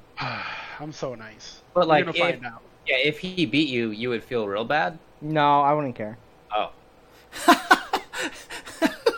Yeah, I mean that's that's pretty. That's actually what I expect from from Hanzo. God, you, you know, I just gotta That's hundred percent what I expect. I There's really- real, I there's no really- real payoff. I really need to learn how to how to be dead inside. I'm not dead, so I'm just content, man. That's that means he's happy. He's already right, with exactly. Yeah. That's what I mean. I'm not saying dead inside as a as a negative thing. oh man. All right, buddy. Thanks a lot for coming on the show. Is there anything else you want to plug or otherwise talk about? I guess I stream. I'm probably gonna play Hades later. You know. Is that game good? Everybody's playing it. Is it really good? Yeah, I like it a lot. It's really fun. Alright, cool. I've, It's I've a- been uh it's a roguelike, right? yeah I bought it back in 2018, like when it came Oh, out. but- and yeah, when it was uh, under construction or whatever. Yeah, and I'm a pretty big fan of the game. It, it just came out, so I've been playing. Yeah, it. I actually I actually got a code for it. So I'm. What kind of game is it? It's it's a roguelike. It's a roguelike action game. I Oh, would say. If you ever played like Transistor or Bastion, Oh, Bastion is so good. okay. Bastion okay. is top ten game all time. it's like for that but on crack. I would say. Right. What What is your stream? Twitch.tv slash Hanzo underscore Gonzo. Hey, what's the name Hanzo Gonzo about? When I was really young, I had to switch off my brother's Xbox name.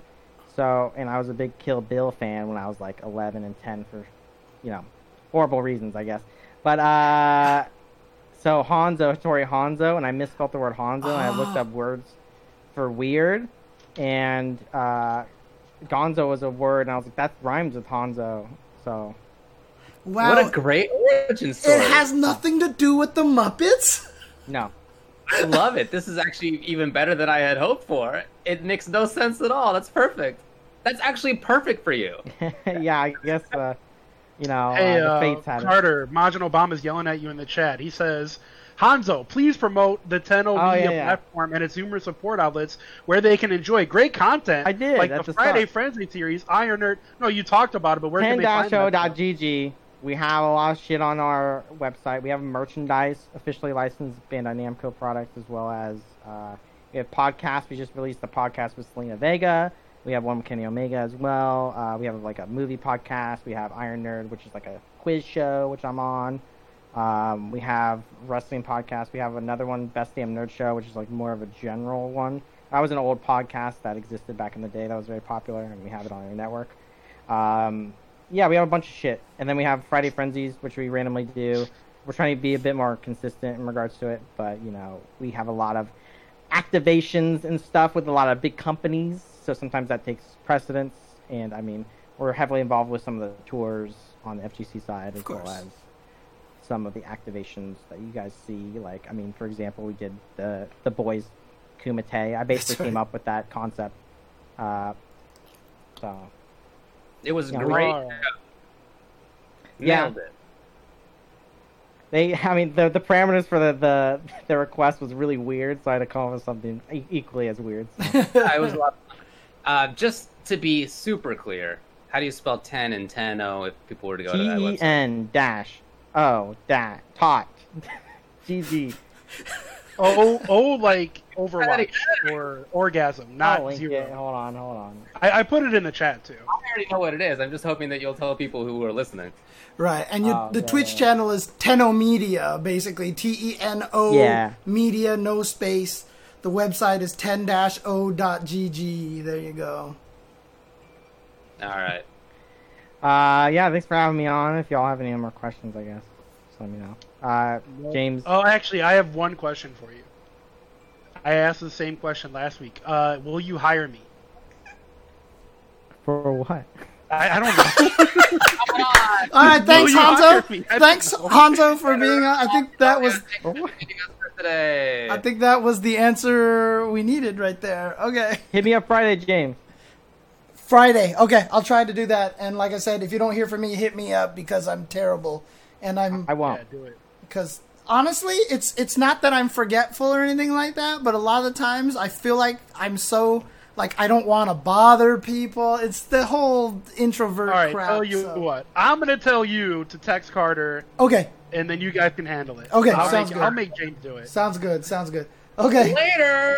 peace Bye-bye. out. Bye, Carter. Thanks for coming on. Love you. Bye. Say hello to your 13 girlfriends for me. Uh, Prost. What?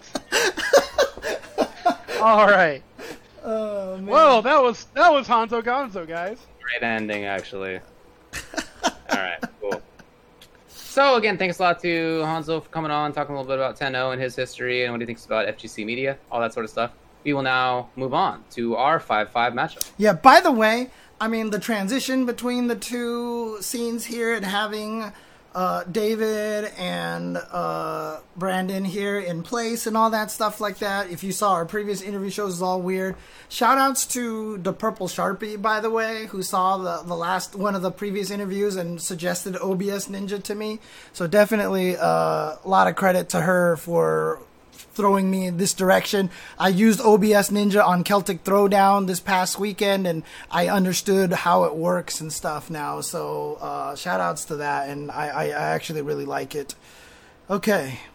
All right, we are moving on to this next one, five-five matchup where we have FGC discussion topics. Of course, this is the one that we picked. We'll get to the viewer ones in just a sec.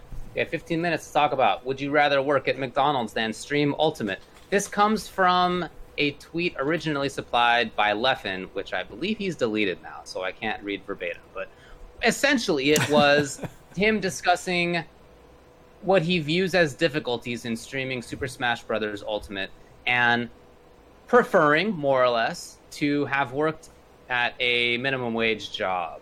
Uh, he later then put out a series of tweets basically saying, like, look, like, you know, his intention was to i'll read it. My point was that to stream ultimate the way i did 12 to 16 hour days with a sleep schedule to favor us audience with no days off for a month straight online only was awful. And that to me the work of doing that for a game you didn't enjoy hated online in front of thousands of people was far worse than working a minimum wage job 40 hours a week where i could turn my brain off if i would have gotten paid the same amount. Um, is the big the big if at the end of that right there uh, he had further tweets. You know, again, he apologizes, so I don't want to blow him up specifically because he has, you know, said that he didn't. Uh, he is not trying to be a jerk here, and he understands that people who are doing minimum wage jobs are oftentimes in hard spaces, and that's not his intention to, you know, make make light of that. Um, but I think the general point of streaming versus doing regular jobs is still worth talking about. So, as yep. a general intro, what do you think about would you rather work at McDonald's than stream whatever game you don't like? Uh, so, kind of building on what you said, I'm not gonna go in on Leffen because he did apologize. Yeah. Um, but I feel like a lot of what he said, a, um, is a cultural difference. He lives in Sweden, where if you work a minimum wage job, your minimum wage is a livable wage. Much different mindset than in America, where if you work minimum wage, you can't afford a one bedroom apartment in 90% of cities in the country.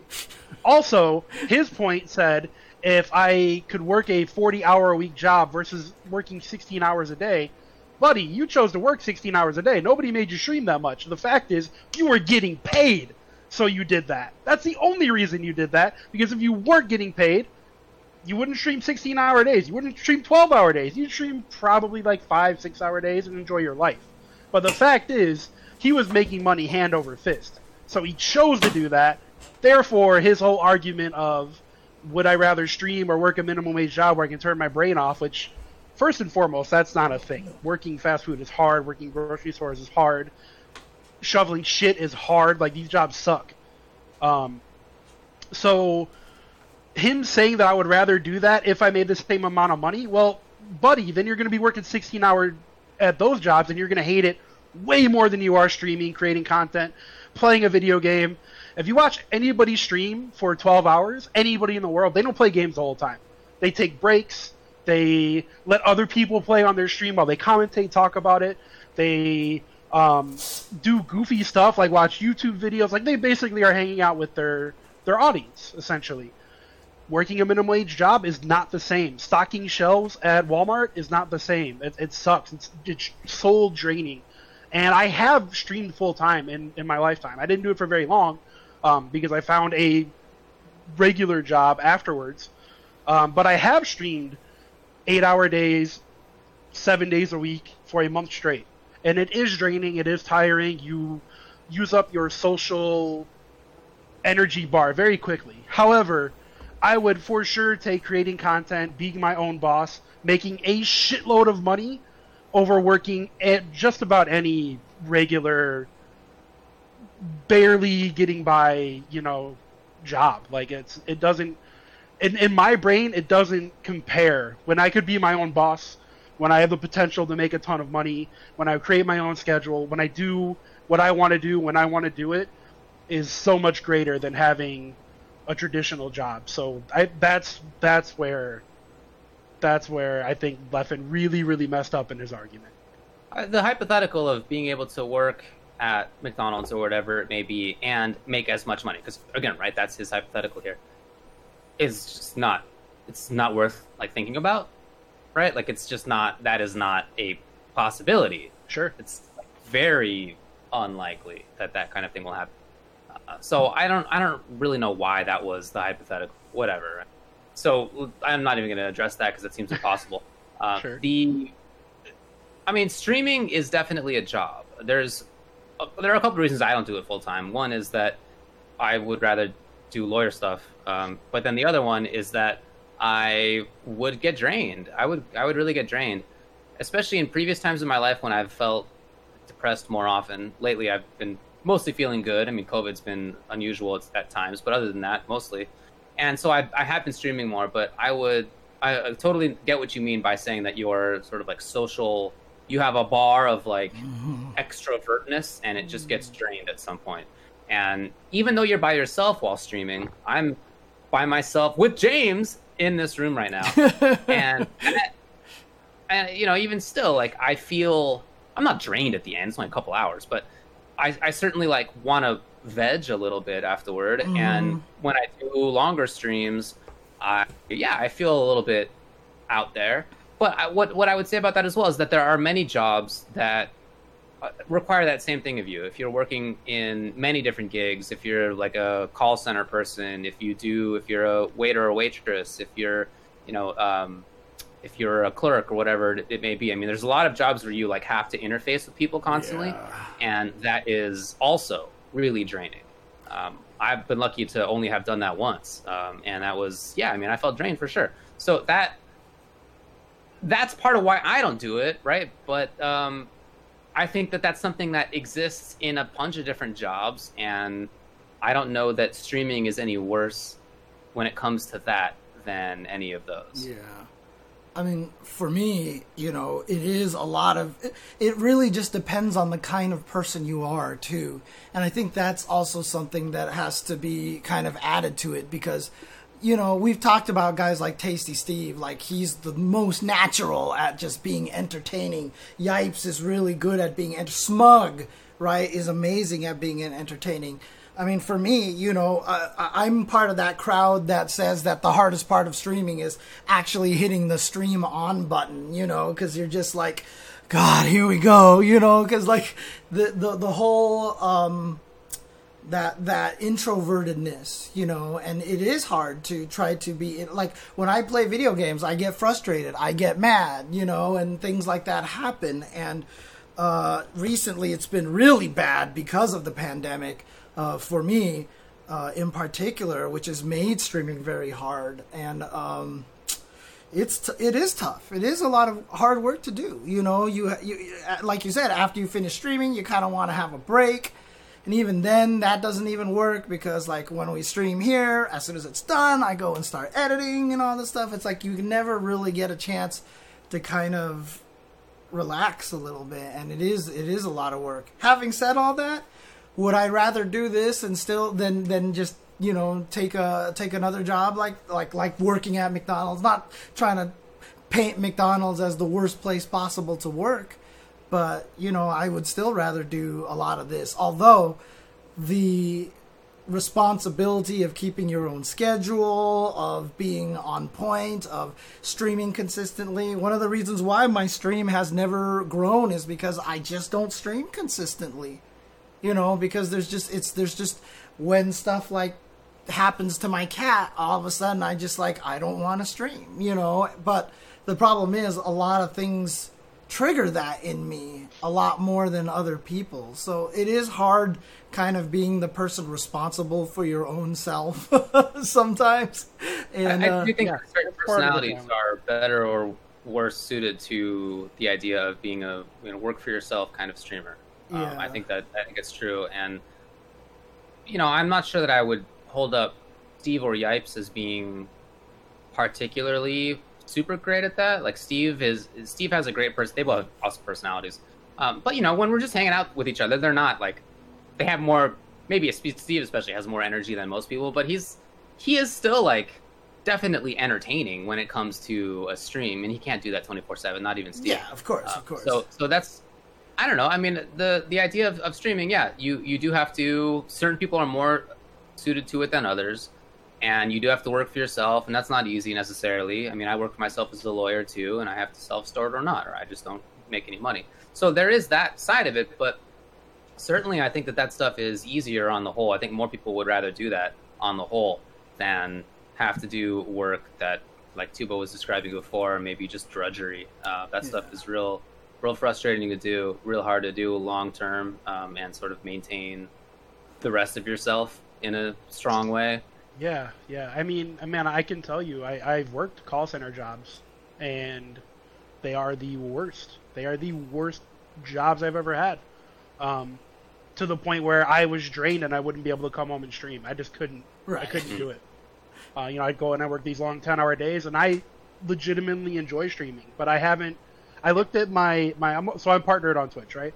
I looked at my payments from Twitch for the past three years, and in 2018 I got one check. In 2019 I got one check.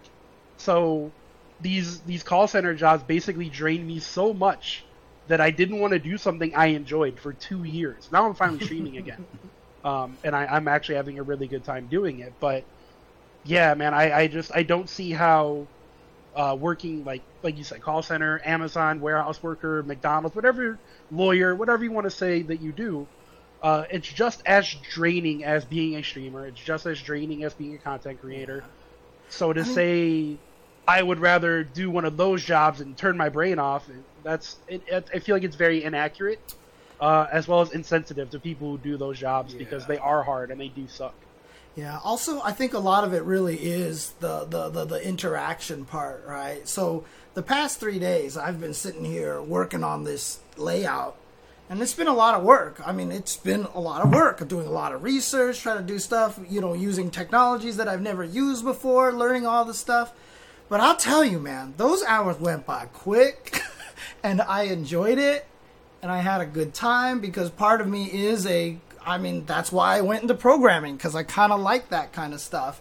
And you get to do it by yourself and you don't have to interact with people. but again, I think that's part of the introverted nature of me, so Sure. Yeah, I'm actually I'm excited for my gig that starts on the fifth because I don't interact with people. It's gonna be fantastic. yeah. I'm super super pumped about that. Yeah, you don't understand. Uh, you yeah, don't, I mean, look, like I was just about to say, you don't you don't even understand. Like, look, I am so proud of how I've rigged up this stream. Before, I mean, we did a screen capture of a timer. We did all this timer is all built into one thing now. This is an HTML page, okay? I'm going to shut off the HTML page right now. All of that is an HTML page that does everything automatically based off of settings from a JavaScript and stuff like that. That's one resource that I've created, and it does all of that stuff through the JavaScript automatically. I don't have to do any work except for changing the topic. Uh, it'll even jump however many topic lines that it needs to and stuff like that. Like I'm super cool. I love I this doing this and optimizing it is like one of those things that you know is is like I get excited about. yeah, yeah, and and obviously not on topic with the five five, which I think the timer is actually about to run The out. timer Yeah. has run out. yeah, the timer ran out Uh, already, so it, uh, it's just, it's real nice to see you excited about something, James. That's your friend. That was really cool. That was Yeah, it's been a while. It has. It's been too long, but I'm I'm happy you found something. That's dope. yeah. For sure. All right, let's move on to the viewer segment of 5 5 matchup. Sure. On to the next one. We had five that I put in here today. And do you, are you gonna have these on stream? I don't I remember am gonna do works. that as soon as you start reading the questions, unless you want Oh, to. okay. Read you the damn questions already. Number one, what is your biggest pet peeve in the FGC? Number two, has there been any progress or updates on the FGC Code of Conduct?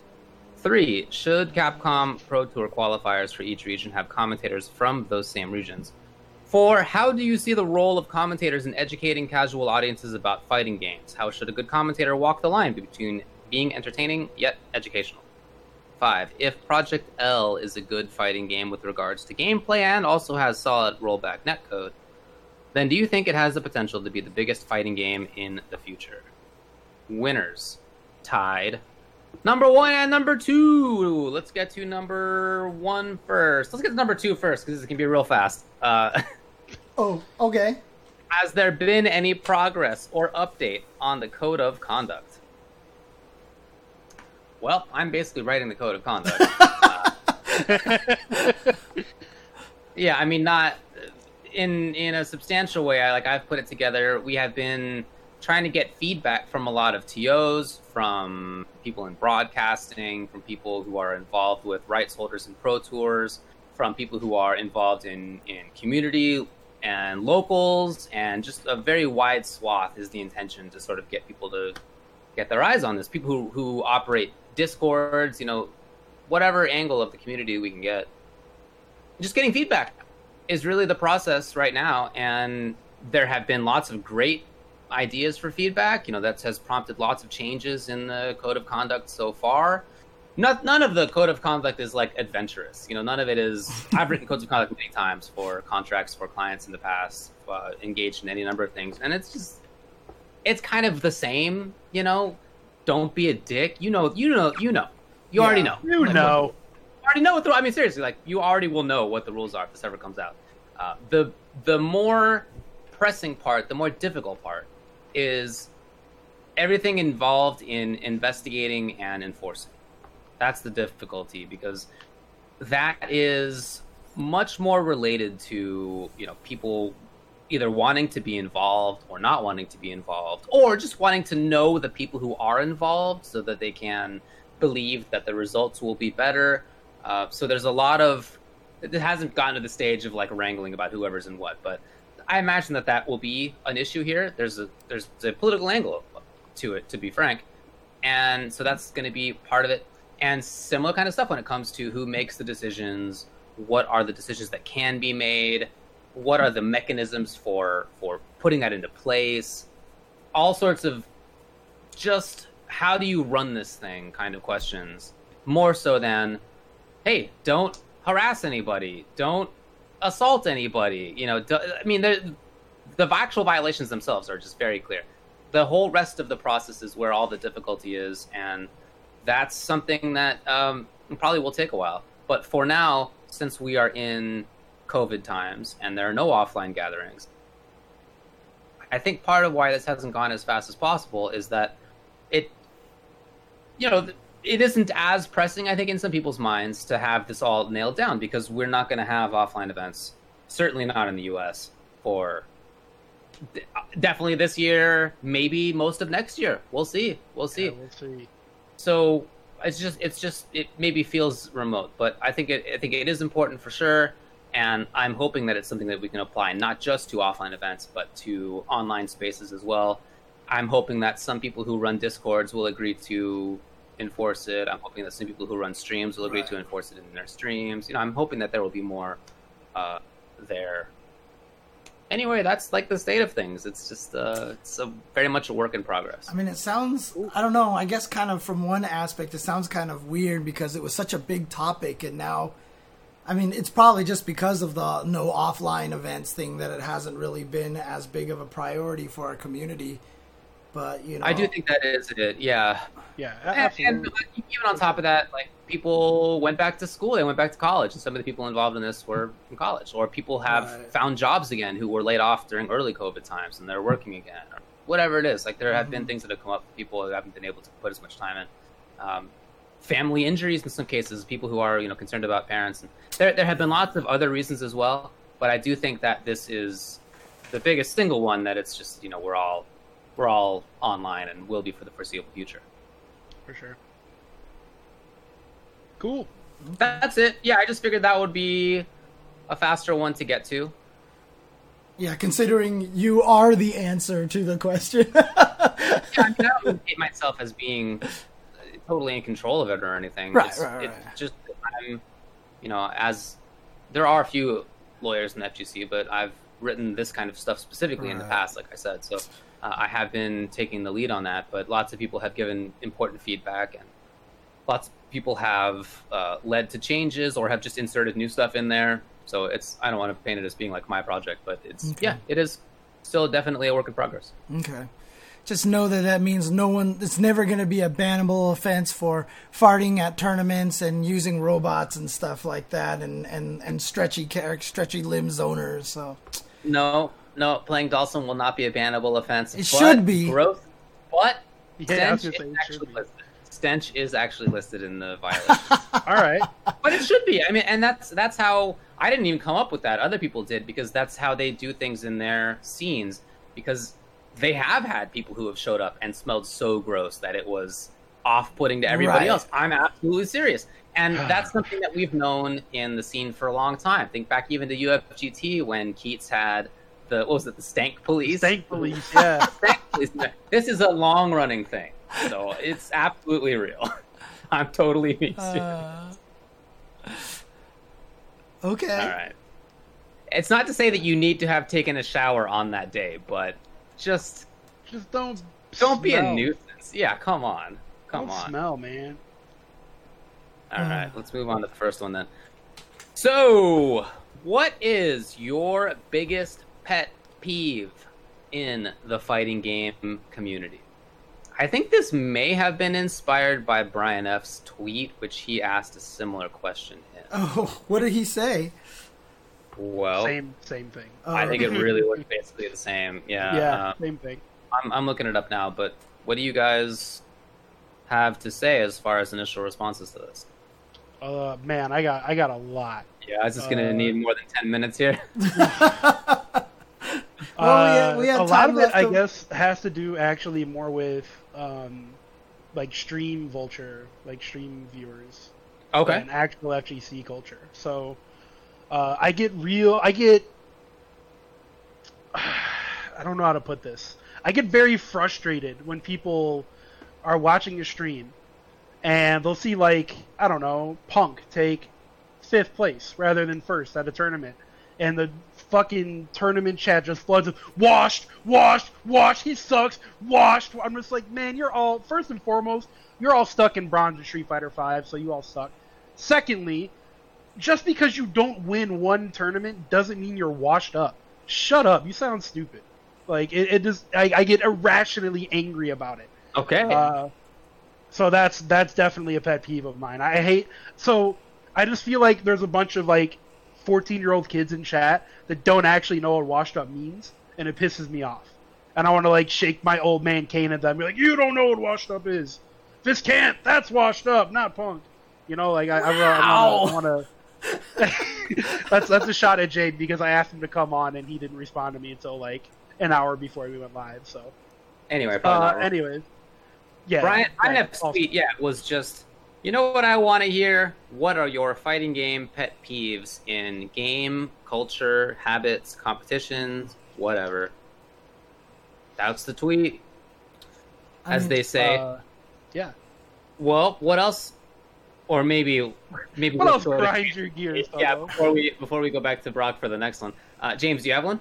Yeah, I mean, I I actually have a couple of them. I mean, some of them more serious than others. But I mean, kind of uh, piggybacking off of what uh, Tubo said. I mean, one of my biggest pet peeves is the um, tribalism between fighting games. Like I'm, I'm, I'm tired of people like you're watching Street Fighter Five on stream just to talk about how much you think Street Fighter Five sucks, or Okay, yeah. you're waiting for this game to start and you're and it's Where's guilty. Marvel, Gear- baby? yeah, and you're watching, and it's Guilty Gears playing right now, and you're waiting for MK to start, and you're just like, why do people play anime games? Are stupid, da da da. You know, like that kind of shit. Like that's the irrationally angry one for me. You know, for the for the I like I preach that all the time. Like stop it, right? Because you know, rising tide, you know, raises all boats things, you know, that kind of things. And it's, I, I, I, I get so frustrated that because it's so harmful to our scene, it does absolutely nothing. And what it does actually do is it propagates other people to start talking shit about other games. Like, I could be someone who uh, has absolutely no problem with Killer Instinct and I'm just on the chat and I'm sitting here watching my Killer Instinct, and then this person jumps in here. It's like I'm waiting for BlazBlue cross tag battle. What is this garbage? And then you're like, Killer Instinct's awesome, and they're like, Killer Instinct's stupid because blah blah blah. And so you try to talk smack back to them and say, well, at least it's not dumb like BlazBlue cross tag. And then eventually you start believing it, and so it just kind of propagates that you went from I have no problem with this game, but because someone's talking shit about your game, you talk shit about their game, and then you start believing that, and it's just like it's such a it's such a defeating kind of negative spiraling you know snowball that goes down the hill and, and i hate that. Like if you just don't like the game or something just say this game doesn't appeal to me. I don't like it as much as some other game. Or just don't say anything at all. Just let people enjoy their stuff. Now of course that's never going to happen because it's the internet and we live on a world and have society. So that's never going to happen, but that's why it's a pet peeve of mine. David, do you have one? Seems right. Yeah, what I said back to Brian on this tweet that he had was I just don't like it when people complain about things in normative sort of ways, like a move should work in a certain way. Uh, the thing, the reason I've been thinking about this so much lately is that in the MK scene, there are so many complaints about how hurt boxes and hitboxes interact, Mm. and I'm just super tired of it. Uh, and that's not the only scene that makes complaints about that sort of stuff. I just have been seeing it a lot in that lately, and I'm just, I'm just, I'm tired of it. When I, if I see something interact in a way that I'm not expecting, I think to myself, oh, I'll know about that for next time, and I won't put myself into that situation. Or if it worked out in my favor, great. Looks like I can do something I didn't think that I could do. I don't know. Why why does the response go to how a move should be or should not be? You don't know that as a player. You don't have any insight as to what the move should or should not be, what the developer intended or intended not to be. I'm not even interested in what the developer intended. I don't care. It doesn't matter. That's not important to me at all. What matters to me is how I can interpret the way that things are. So if I find something cool in a character, or something weird, or something dumb in a character, whatever it is, whatever aspect of this, all that means to me is that now I've learned more rules of the game, and now I can play in a way that's different than I thought before, or I shouldn't play in a way that I thought I could play before. That's that's it. Mm-hmm. And sometimes things that are among my favorite things have been like this. I, you know, just to Q in third strike could new could do a neutral duck and he would evade throws. That's it. Pro- should it be like that?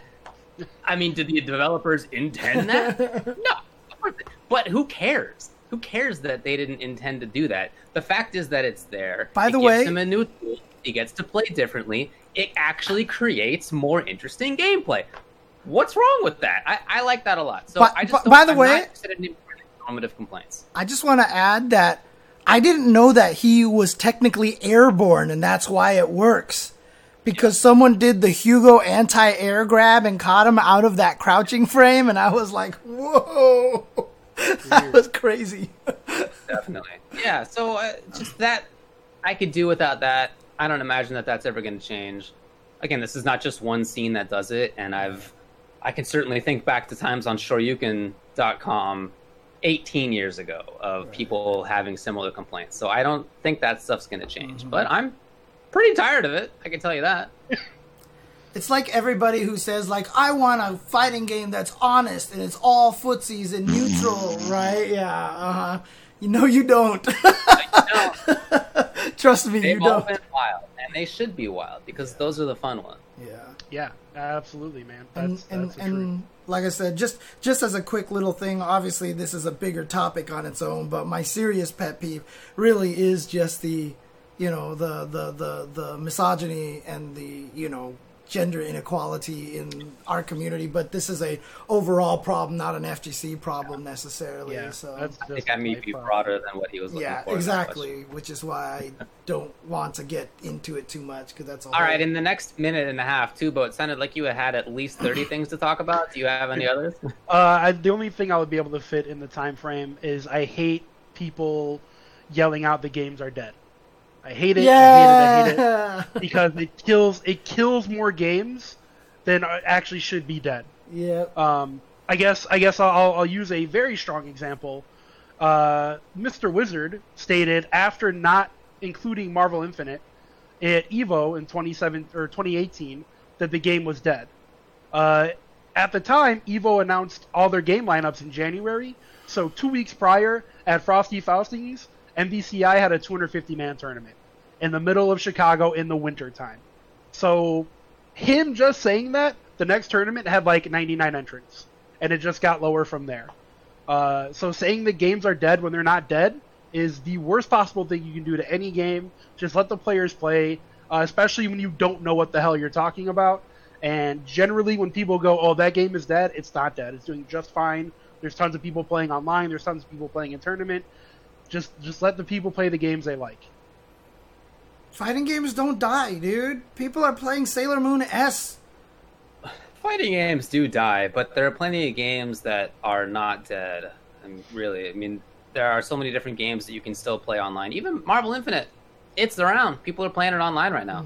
Lots of people play Infinite, and even more are playing a Marvel Three now. So uh, That may be true, but even before COVID, the last time that James and I went to Super Arcade before that place closed, there was a whole Marvel Infinite tournament. Mm-hmm. yeah, mm-hmm. There were probably 20, 30 people there on just a random night, whatever their weekly was, and it had as many people as weeklies do for like almost any game. I So- guess I guess what I meant by, and I know we're out of time, but I just want to clarify. When I say fighting games don't die, yeah, you're right. Fighting games definitely can die, but the thing about it is they can come back. If they're being played, they're alive. You know what Yeah, I mean? The, the reason why I brought up Sailor Moon S is because it's not that it lived this entire time and people have been playing it this entire time.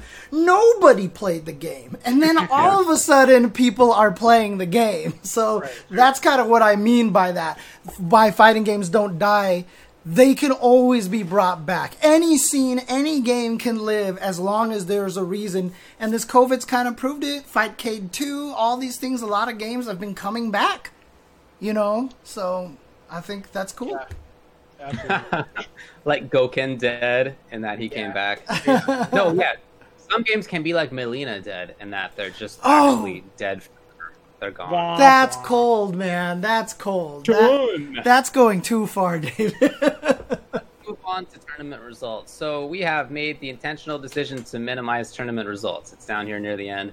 Uh, we only put 15 minutes onto this, and I'm not sure that we'll do that. The, I think that it's just not that interesting to like recount who got top eight in every tournament in all the games. Yep. And so instead, what we're going to try to do is be a little bit briefer about it and to discuss anything that we thought was cool rather than just all the big results. Here's an mm-hmm. example CPT Online 2020 South America number two happened over the past weekend. I was commentating and it was a lot of fun. And it was won by Ja Leche, Rashid player. Shushu got second. Uh, I really, really enjoyed this top eight for the diversity of characters it had. There were eight players in the top eight. That's how it works. But there were nine characters that were played, and it wasn't it wasn't like one guy like tried a character that he sucked with. Like it was legit nine, and that I thought was super cool.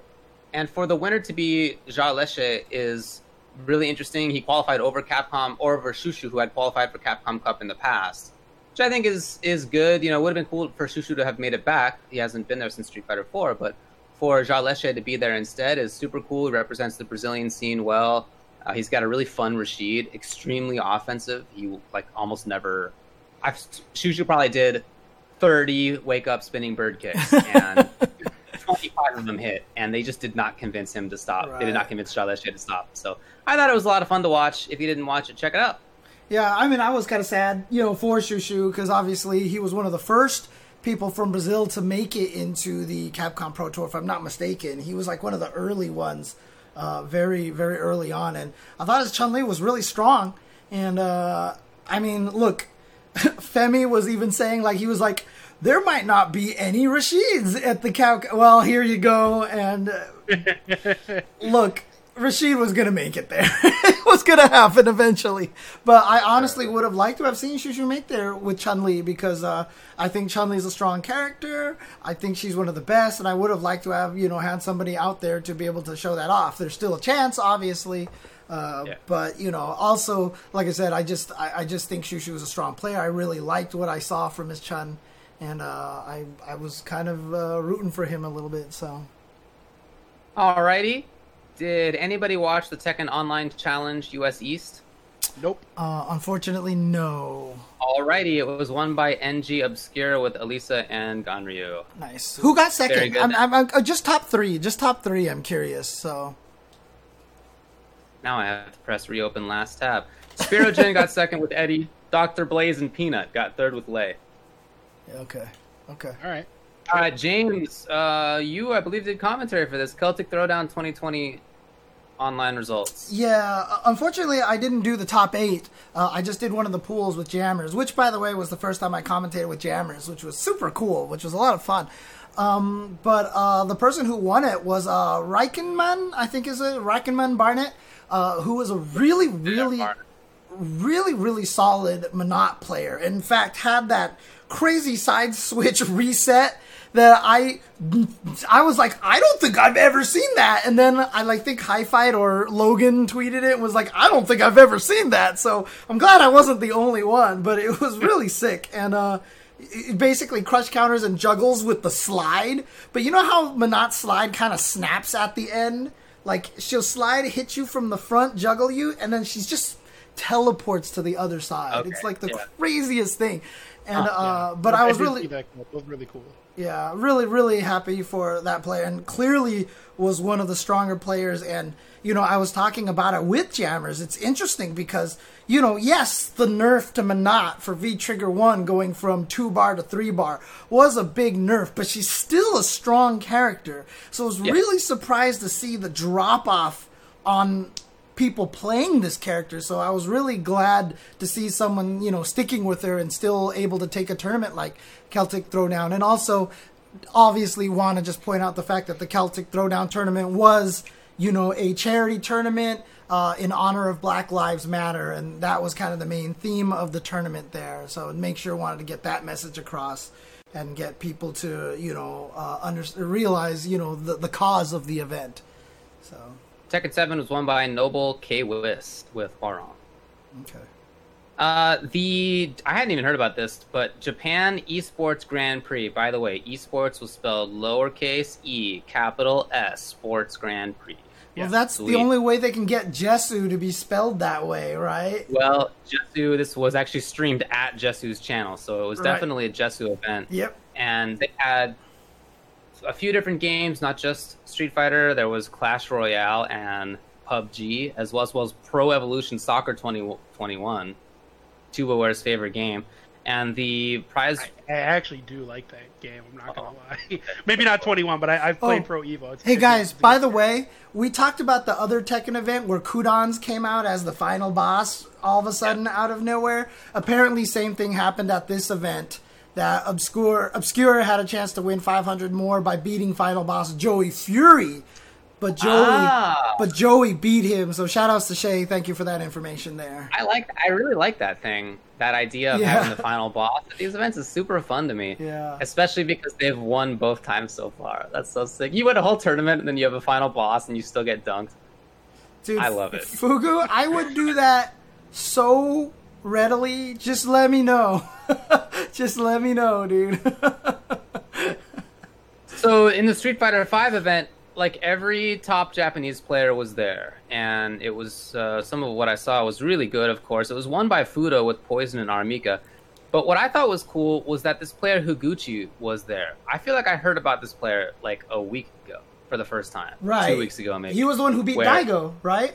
He did, yeah. In the first in the Street Fighter League Pro mm-hmm. JP preseason event, and now he got top eight again. He got fifth. It was Fudo, then Gachikun, then Bonchan, then Daigo, then Higuchi, John Takeuchi, and Moke and Crusher. So and to go on, even outside of the top ten was all the good players. It's actually ridiculous. Kichipamu, Mochi, Momochi, Sako, and Nemo, and Machabo, and Nauman, and Johnny, and Dogura and Fujimura and Itazan and Ryusei and Tokido and Trashbox and Shuto were all 17th place, is what I'm trying to get at. Jeez. stacked in there. So it was That's mega stacked. stacked. It was mega stacked.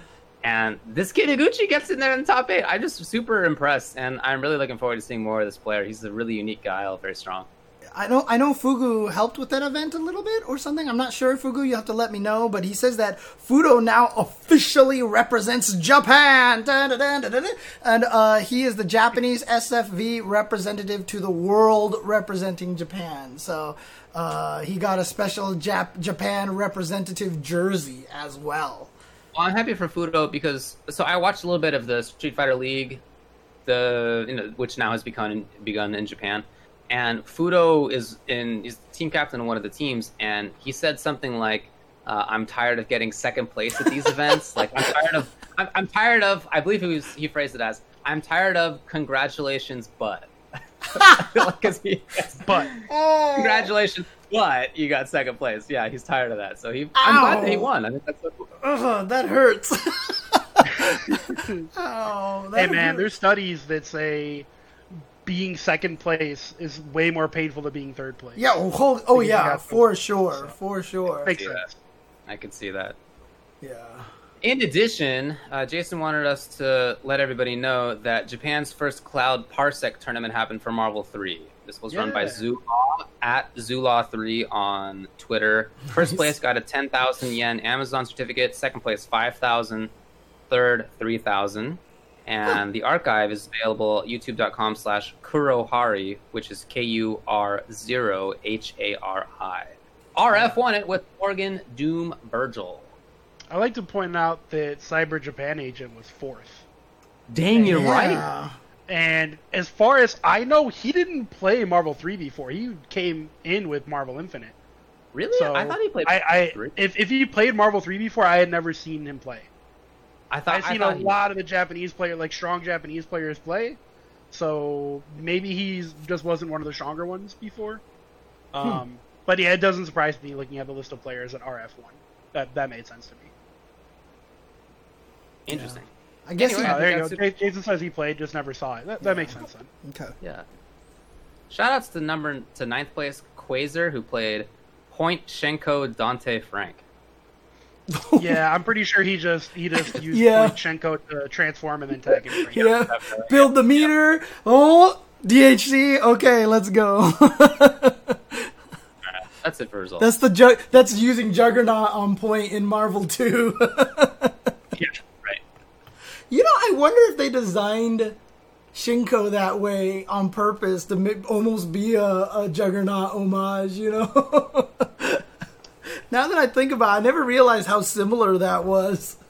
Well, she would be a much better character if she was a Juggernaut homage, because oof. Well, I mean, Juggernaut, you just use them to come in as an assist to punch people a lot, right? Oh, yeah. So, uh. You, you kill a character once you got that glitch. yeah, yeah. Anyway, let's move on to a few things about game news that we didn't touch on before. Let's talk about Virtua Fighter. Interesting. Virtua Fighter X Esports was announced. There's not a lot of info on what this means. On Twitter, they had a little video, which was a set of clips, basically of top players from the past uh, in Virtua Fighter, and said Virtua Fighter X Esports. Does this mean that there's going to be a new VF game? Are they going to make a new one? Is this an announcement of a new one? It seems unclear.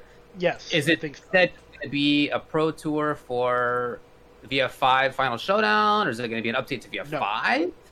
No. I uh, There's see- no think it's, you think it's a There's no brand new game. I think. I yeah, think. it it has to be. It has to be a brand new game. I think they're going to reboot Virtual Fighter and just call it Virtual Fighter.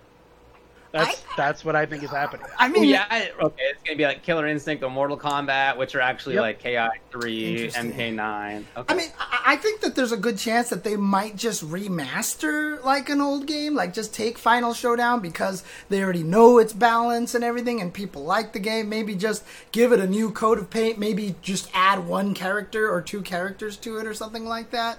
They could just call it Virtual Fighter. I don't know if they're like I don't know. I just don't believe Sega's gonna make a completely brand new Virtual Fighter. Not after all this time. Not after. You know, I, I just don't know. I just, I, I, I can't Well, make myself think about how it. much time was in between Virtual Fighter four and five, right? Wasn't there a good, like. V- oh, I thought, I thought there was a good like five or six year gap there. Oh, maybe, but VF5 came out in mid 2000s. I want to say 2006 or Yeah, 7, that's, that's true. It's not forever ago. And then Final Showdown's update was, I think, 2010. Yeah, I wasn't a VF head, but these are my this is my memory. I so feel- it's been a really long time since the last VF game came out. Like I'm, I'm not. I am- Bob Ryan, baby. I'm Give not me the trying to one, throw- oh. I'm not I trying would to. be surprised if there was a new VF game. I Look, that would man, yeah. but I would be surprised. Killer Instinct came out like 10 years after like KI Gold, right? yeah, but Killer like that, 10, Instinct. 15 years later. Killer Instinct has this Yeah, different kind of cult. I mean, like I don't know. Like it's kind of Does different. it? I don't. I don't. Well, uh, look in the U.S. Maybe not just in the U.S., but in the West, KI maybe did have that, but VF was super huge Yeah. in Japan. It But really it was a Exactly. gigantic team, and they But had a even- even in later Japan- version of VF5 that came out in the arcades only. Which but even in Japan, didn't five to two. didn't Tekken kind of overtake Virtua Fighter? I kind of remember saying that. I mean, maybe someone like Fugu can clarify that exactly how the how how Japan scene went for uh, Virtua Fighter. I don't know. I just I But feel like also, if you're Sega and you're watching Namco banking with 6 million copies of Tekken 7 sold, maybe you're like, hmm, time for us to make our 3D fighter again. I hope they do. I, I I, look. think I just don't expect it. Yeah. I, I feel like the the announcement would have been new Virtua Fighter, and there's going to be esports. It wouldn't just be Virtua Fighter. Maybe that's what the announcement was, because they just said say Virtual it. Fighter. It just said s- Virtual Fighter. We don't know. I, I, I look. But they would say that they would make it clear. They wouldn't make it be like, oh, is there a new Virtua Fighter? No, they want you to. If there's a new one, they want you to know there's a new one. look uh, uh, again I, I i got my hopes up last time with that weird announcement with the sega shanshiro's kid or whatever like that you know i got my hopes up then i don't want to get my hopes up. Now of course i would love it if sega made a new virtua fighter i, I want them to because it's like one of the franchises that i feel like deserves to keep living like a lot of the others. One of the you know I, i'm a big person on history and all that stuff like that. So like i would love to see virtua fighter make a comeback with a brand new game. Do i think sega's really gonna go and spend that much money on a brand new game all that stuff like that? I just don't see it. I i i in my heart, I don't believe Sega would be willing to spend that much money on that, given Sega's current status. And plus, another thing, like, I mean, we've seen their history with all the Sonic games. Like, it's just, it's not a pretty sight with what Sega's doing these days. You know, so. yeah, I would imagine the Team Sonic isn't going to be working on Virtual Fighter 6. Yeah. you know, um, it's a whole different squad of people, man.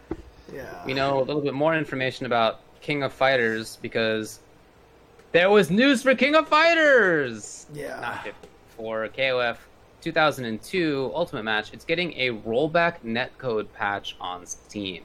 And there's going to be a beta test starting very soon, October 1st to October 15th. Now, this is a bigger deal than it sounds. While it is Code Mystics, it's a different hardware platform. Yeah, it's not than emulated. than the 98 platform and all that and samurai shodown and stuff so code Okay. mystics uh, implementing this on a new hardware system on new you know uh, on new emulator i guess code you could almost call it. I mean maybe neo geo is really getting them to just be their rollback netcode experts? And so Seems maybe this is potential sign for king of fighters 15 you know I, I think that there's a lot of potential and a lot of uh, again scary to set yourself up for this because it's gonna be like maybe this means and then they're like here's king of fighters 15 with delay based netcode and we're just gonna be like oh god yeah, yeah. I mean, man, I am. uh I'm real not happy with SNK, and I've made that vocal on my Twitter page. Yeah. Uh, so I'm not counting on SNK to give us good netcode for King of Fighters 15. I don't think it will be. I, I hope, I hope for the best, but I'm expecting the worst. Um, but yeah, like you said, Code Mystics doing this for King of Fighters 2002 UM is notable because it, I, from what I understand is it's not emulated. It was actually ported to PC. It's not an Oh. emulation. okay So they're having to go in the actual game code ground up to do this. okay Uh, so it could be being used as a test to do this for games like Samurai Shodown or KOF 14 or 15, etc., cetera, et cetera. Dude. So that's why it's a bit more notable than 98 or Sam Show Right. 5 special and things like that getting rollback because they were they were on an emulation type service or whatever that made it easier and 2002 UM is not on that. They're having Right. to do it from the ground up. From what I understand, I could be wrong. Me- That's the gist of what I've read. I, I know you feel the same way I do, and Olaf does about this, uh, Tubo. But like, me and uh, Olaf were talking at lunch today, and we were just like, "Man, if they ported rollback netcode into Samurai Shodown, Samurai Shodown, can you just imagine like the kind of resurgence that game? I feel Game like, would go. I feel like a lot of people would jump back into it because honestly, it's Yeah, the netcode that's real. Like, I'd be playing it more. Uh, I would I would probably go full time Sam Show stream. Like I don't even think I'd stream Marvel anymore. Honestly, mm-hmm. I, I maybe like one day a week I'd do Marvel as like something special. But if I had Sam Show with rollback netcode, I love that game. Why would Yeah. I Why would I not play that? You know. Exactly. So I feel like that's a big deal. But again, it's just it's so hard because like I just don't want to get my hopes up for this and then just have it turns out that nothing happens and I'm just gonna be like, man. Yeah, I mean you're you're wary like the rest of us should be. You know, Yeah. like it's Mhm. we've been burnt too many times in the past. Our heart is crushed and broken, and it's hard to let ourselves open emotionally to these promises from game devs at this point. Lumia, even now I've been it's made banned by you for- before. What's Even that? before what are you? what was that? What just happened? I just I don't know. I, I heard James talking in my headset. I- or I yeah, mean, I don't know what headset, words. He is right there next to me as we're sitting here. I just I did I did a quote from a movie. That's all. That's all. Even apart from what this may say for other games, I just think it's really cool for 2002 UM. A lot of people are huge fans of that game, and Yeah. it's super cool that they get a chance to play this game just by itself. That is cool. So congrats to them. That's awesome. Samurai Shodown, speaking of some news about that game, it's coming to Xbox Series X and Xbox Series S. Who the hell is gonna buy that when you can just backwards compatible play the Xbox One version? But here's the question. Maybe they are developing rollback netcode and they want to put it on a new plat. Oh, uh, see, I'm doing it again. No, no, no. You're right. Yep. Why would you want it when you could just play it on the old? Yeah. Yeah, my my theory is, to me. look, they've already made it for. It's what has it been on? It's been on everything. Stadia. It's been on Xbox and it's been on PlayStation and it's been on PC and it's been on Stadia. It's been all over the place. So Yeah, I, why not on Xbox Series X or whatever? I just uh, uh, why? Who's gonna buy that?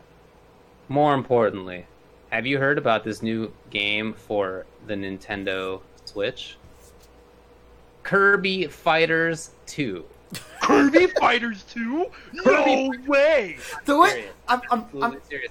Kirby Fighters 2 not only announced, but also already available. What? the way you talked Why about it. Why am I on it, this stream right now? the way you said the name of that game sounded like Uncle Roger, dude. You were like Kirby Fighter. Good old Kirby Fighter 2. Kirby everybody's Fighter. favorite sequel to everybody's favorite game, which I now know existed. Kirby Fighters. and I I have I have seen maybe 15 minutes of the game being played, yeah. and it looked like the most boring version of Smash Brothers I've ever seen. Yeah, what if Smash only had Kirby, like like fifteen different Kirby's, and then and then also DDD and Meta Knight? What if Smash only had those? Uh, there's like one other, I think. That's it. And And- it, it didn't look like there was any like you couldn't knock anybody off a platform from what I can No. tell. They just had life bars and you Yeah, die. have life bars instead. That's right. That's right. The and dumb I've already seen. In fact, the day it released, I saw a clip of a wrestler Kirby because Kirby has all these like different Yeah. or whatever. Wrestler Kirby was already doing 100% damage combo. Yeah, let's do it. Wrestler Kirby. All right, that's my main. That's my man. Yeah, that game that game looks super whack. I'm sorry if there's any fans of it out there, but everything I've seen, super not exciting or original.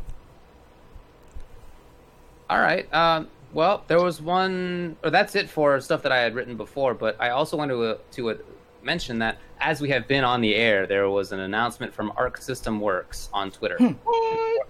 Important announcement regarding Arc Revo America 2020.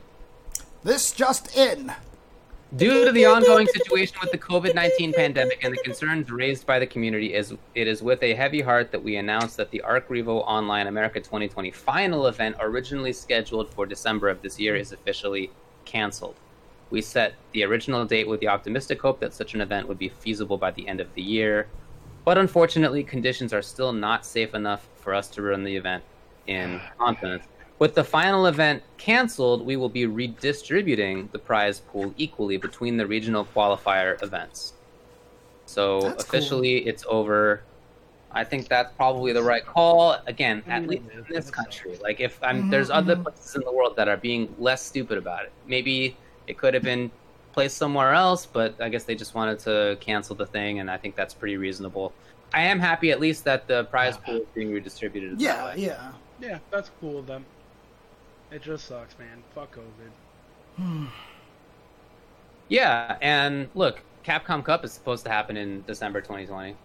I thought didn't they say they were going to move it to 2021 or something like that? Or I don't remember. If so, I missed that. Hmm. Okay.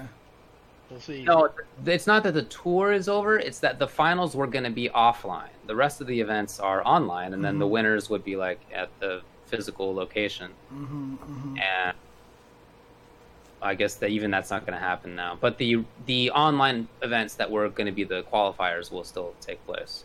My understanding is. Oh, they did announce that Capcom Cup will be in 2021. Wow, when did they say that? And did we talk about it on this show? Because I really think I don't. yeah, I remember them saying 2021, but I don't even think that's going to happen. To be honest with you, I don't even think that's going to happen. Yeah, I'm probably not, man. So depressing. Yeah, like five months ago. The winners of each tournament will be awarded qualification spots to participate in the Capcom Cup 2020, scheduled to be held in the spring of 2021. This is on their official site. Wow. Yep. I feel like I totally missed that. Either that or it happened months ago and my Spring COVID of 2021, so they're they're they're planning way in the future. yeah, but again, even that I think is optimistic. Yeah. Even that I think is optimistic. Yeah, just just have it in Japan or Taiwan or something. I don't know. Well, the American Well, the- players the wouldn't be is, able to. Americans, we're not allowed to fly anywhere, dude. They won't have us. Hey. You know. That- but why why do we screw it up for everybody else? It's I mean, I, I, I, I, I agree with that sentiment, but It's true. you know, a lot of players would be very upset. Is all I can say. Two players would be upset because there's only two. Sure. In fact, they're not even U.S. qualifiers; they're NA qualifiers. So. Yeah. They could be from Canada. We'll see. Not all of them have played yet. it's going to be four, right? Because there's two West Four. Coast. You're right. East Yeah, Coast. because there's yeah. there's two in Yeah. East and West. Yeah. You're right. Yeah. Ban Yeah, I America. feel, I feel like that's the better solution is just not to let us compete and have it take place in some place where it could work. But a backlash would be not good for Capcom, is what I'm imagining they're thinking. I don't know. Anyway, that's all I got for the news on this front. Talk a little bit about this Xbox Series X because some stuff came out about it today that seems really positive. Yeah. There have been some embargoes on information about people who had gotten copies, or not copies, but you know, advanced uh, prototypes or whatever it is, pre pre-release, so that they could review it and talk about it. And now some of those have come out. Yeah, I mean everything that I've read looked really, really cool. Um, everybody's super stoked about the solid state drives and how fast the system boots up and how easy it was to uh, download games and transfer games. And uh, the menu looked really good from the screenshots and Okay. videos I saw. Uh, there's so, th- so there's some games that are uh, Xbox One games that are not frame rate locked, and a lot of those games got tested on the Series X. Um, for example, I want to say Sekiro was ran at like 40 frames per second or something like that on the old console, and now it runs at a smooth 60. Oh, nice. So okay. things like that are going to be really cool for people playing their older games. Um, it also gives me hope for games like Bloodborne that are stuck at 30 frames per second on Sony's console. Uh, maybe because everything's backwards compatible from PS4 to PS5. Maybe that game can be played at 60 frames per second now. Like who knows? All right. Um, Like if the PS5 does the same kind of thing that the Xbox Correct. did. Yeah. So- Well, I mean, it should. They they said there's Yeah. going to be a select amount of games that are enhanced, Right. and then all PS4 games basically will be backwards compatible. yeah, just a question of whether the same kind of thing would work. Exactly. So weirdly enough, like all seeing those positive stuff about the Xbox made me even more excited for Sony's console. Fair enough. Sony Sony now has a super dope solid state drive too, so you would imagine that the same stuff would apply to, to both consoles that are now using state of the art solid state drives. in general, I'm not super great at picking out whether a game is running at 30 or 60 frames a second. But in the video that I saw, which was doing side by side comparisons of game running on Series X and a game running on Xbox One, where it was like 30 to 40 and 60 consistently on the other side, I actually did notice it. And I'm not sure that I would be able to tell if it was just like on my crappy monitor without having side by side. But Yeah, it it did actually look nicer. I mean, seriously. And there were fewer instances of screen tearing. It, it did look better. Yeah, I, I, I if a game is running at 30 frames per second and like I'm playing a console game, I can absolutely tell. Like right Yeah. away, I can tell that it, I it mean- just feels muddier. Dude, even on freaking Twitch, if I'm watching, like, if I lower the resolution to 30 frames per second, I can definitely tell the difference between that. Oh yeah, and, like, dude. The other day, David was streaming. He was testing his stuff. I was like, "Why are you streaming at 30 frames per second? I didn't pull up anything at all. I just could tell it was Right, streaming yeah. at 30 frames per second. So yeah. yeah, Yeah. And I think that the solid state drive is super sick. The little quick save feature, I forget what it's actually called, but they there's a feature where you can basically do a save state, like, Uh, you, like you're playing an emulator, and Huh. you can then go play some other game for a while, and it will save your previous game like, on the Oh. SSD, Oh, and then oh, you that's can go back sick. and turn it back on, and you'll be at that spot, and the loading's really fast. that's sick. You, Yeah, yeah, I that's thought that really was cool. super cool. I mean, Man, look, I, I thought being able to like turn off your console in a game and then come back to it later, and the game is still there. Yeah. that was like the big update for PS4, Xbox One, right? Now you can just like switch to other games and do that as too. That that's that's really cool. yeah. Quick resume. Okay, yeah, I think that's awesome. I mean, look, Yeah, that's really of cool feature. yeah. we, we obviously talked a lot of smack on the Xbox One, but again, people don't remember that you know it's keeps switching on the consoles, right? The previous generation, it was all about the 360 and the PS3 kind of sucked, right? And I used to make fun of the PS3. Everyone used to talk about Giant Crab and all that stuff like that, you know. And but like.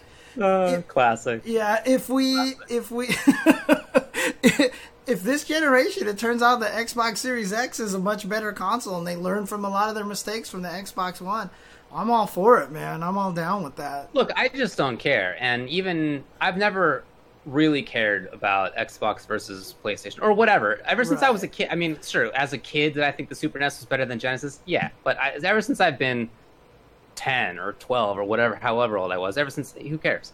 So I've never been like opposed to any console, with the exception that I thought the Xbox One and the Kinect were really stupid, and so I was actually opposed. That's but that's the only instance of me That's just because like, you were worried I about the Xbox listening to you, dude. of course I was. And it turned out later that I was right that the government actually was listening in on that stuff. They're listening to you right now on your phone.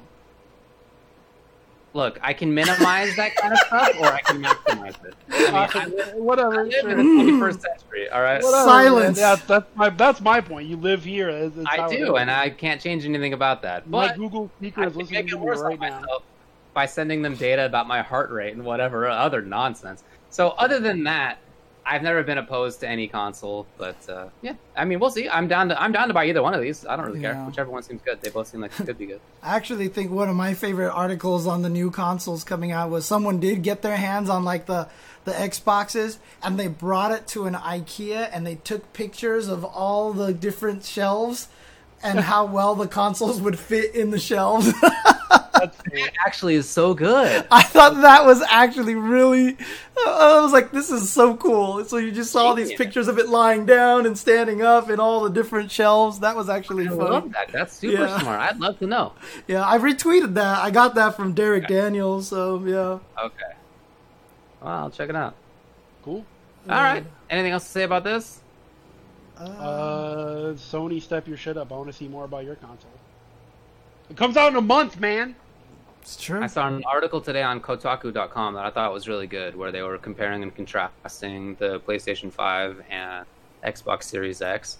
And the compare and contrast was about which console would you rather sit on?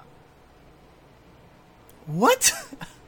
James, which console would you rather sit on like a seat? Was would it be the Xbox Series X or would it be the PlayStation Five? I would rather be I would rather be a McAfee. That's all I'm saying. So I'd rather sit on the Xbox. It's a, it's a it's a it's a box. It's like a PC tower. It's clearly the right answer. Yeah, but a lot of of, people had really funny answers for why they would pick the PS5. So I thought that was a funny article. uh, we already talked about that last week. Uh, Broly got back. We talked about the uh, Xbox buying all those companies out there, or is the Bethesda a new one? Nope, that was No, part no, of no. it. that- That's yeah, that was part of it. Yeah. Okay. Part of it. But hey, Broly got back. Thank you for gifting the sub. Yeah. Much Hey, obliged. That's it. That's Cool. all we got as far as news goes. Can you believe in the outrage of the week? In my opinion, the most outrageous thing that's happened in the United States of America over this past week was that there was a spelling bee competition and they didn't invite me. Can you believe there was an FGC slash Smash competition for who could spell the bestest, and they didn't. They didn't invite me. I'm trying to figure out right now. invited- so apparently, it wasn't invitations. You had to like fill out like an application or whatever it was. But they had some straight up bums in there who lost in round Such one. as, such as, Easy, easy stuff. who are the bums, David? Tell They us about had- the bums. They had Alex Jebailey in there. He he immediately deleted himself. Look, Oh, I'm man, not I can't sure- believe it. I'm not sure who's more angry, David for not getting invited to Spelling Bee or Tubo for not getting invited to Among Us, dude. Dude, it, I was I was legitimately hurt when they didn't invite any any of us three Yeah. to. Oh, they're never To going to Friday invite me. I, I know they're not going to invite me. That would be. They they couldn't That would handle. be really good for stream. That's what it would. They couldn't handle it. Really good for the stream. Did the spelling? No, the spelling bee was just if you get it wrong once, you're out. Yeah. And it was a lot of fun. It was a lot of fun Hey, for look, sure. I got my first. I got my Nintendo Entertainment System because my dad promised me if I won that spelling bee when I was in fourth grade that he would buy it for me. And you best believe I won that spelling bee. and then I was like, I get my Nintendo. And the look on my dad's face was like, great, googly moogly. That's awesome. Damn it! I didn't expect you to actually win. yeah. Oh, man. I mean, But- people were going out in this competition to like allegiance. what? Yeah. Are you serious? I'm serious? serious. Yes. And there was one that was even worse. I forget what it was, but uh, yeah.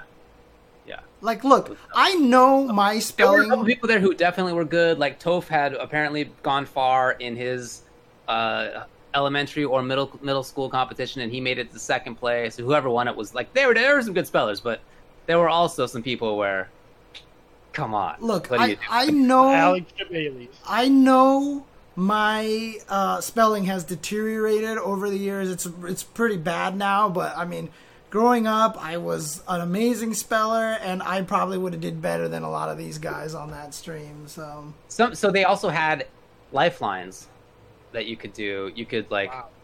yeah, so you could phone a friend, or you could spell up to a certain point in, in the word, and then be like, "All right, what's the next letter?" If you had only one that you were concerned about, uh, or you could just skip a word and just be like, "All right, give me another one." And somebody, I believe, did that with diminished.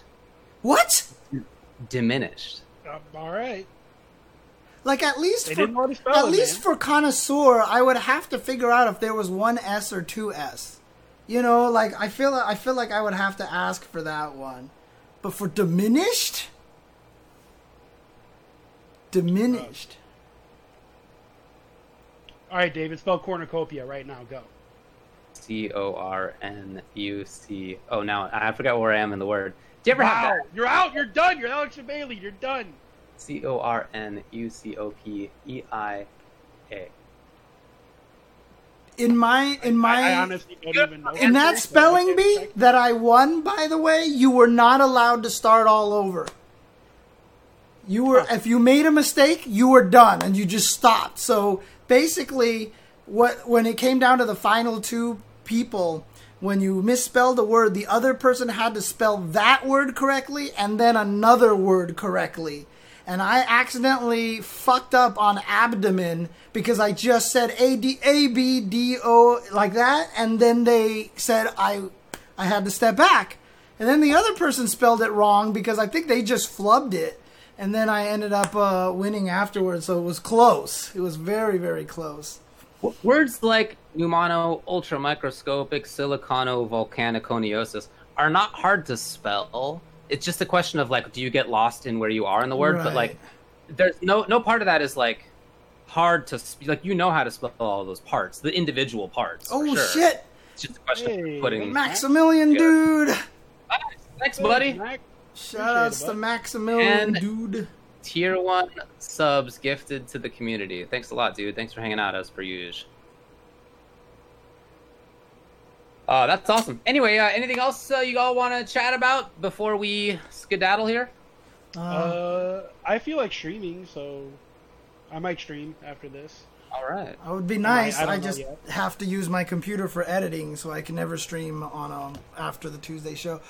However, I will say that tomorrow I'll probably try to do the. Um, uh, I'll probably try to do an all-day stream tomorrow. I know the debate's going on. I don't know if I care enough to want to watch it. I just, it's just, I think it would make me too mad, so I might try to avoid it at this point. Yeah, but- of how I feel too, man. I, I think it's just gonna piss me off too much.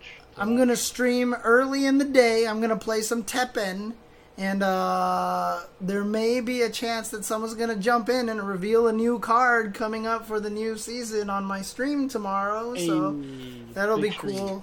But I'll That's also cool. I'll also be setting up the um, I'll probably be setting up a uh, Jasmine donation fund uh, tomorrow as well to help me cover the cost of Jasmine's uh, abscess operation. Uh, it's been kind of rough, honestly, just baby.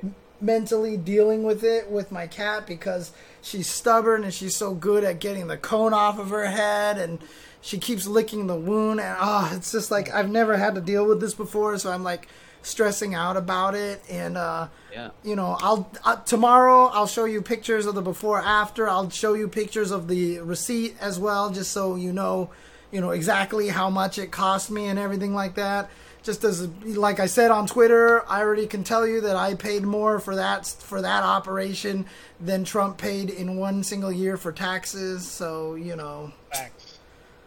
but yeah, Yeah, no, that's that's tough. I'm glad that she is doing okay, but um, those those pictures are pretty tough. So if you're not, Yeah, that was gnarly, man. you should we should probably warn people. Yeah, But I'll she's warn she's doing people. okay.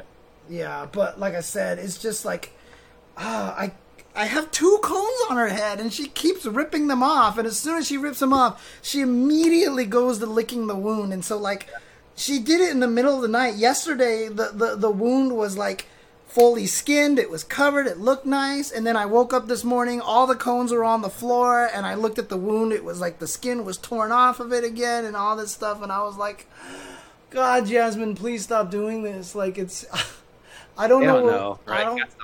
God, I don't know what to do about it. Like, should I just stay Should, awake uh, the whole time? should put a cone on her waist around her backside, or something? Yeah. Yeah, maybe. then she can't get to it. Maybe a button. Oh yeah, seriously, maybe. Give her a dress, basically. You know. Yeah. Yeah, or maybe even clothes. I don't know if that would irritate it, but maybe putting Yeah. some pants on her. Because Hey, we have a thunder shirt. Could you use that? a what?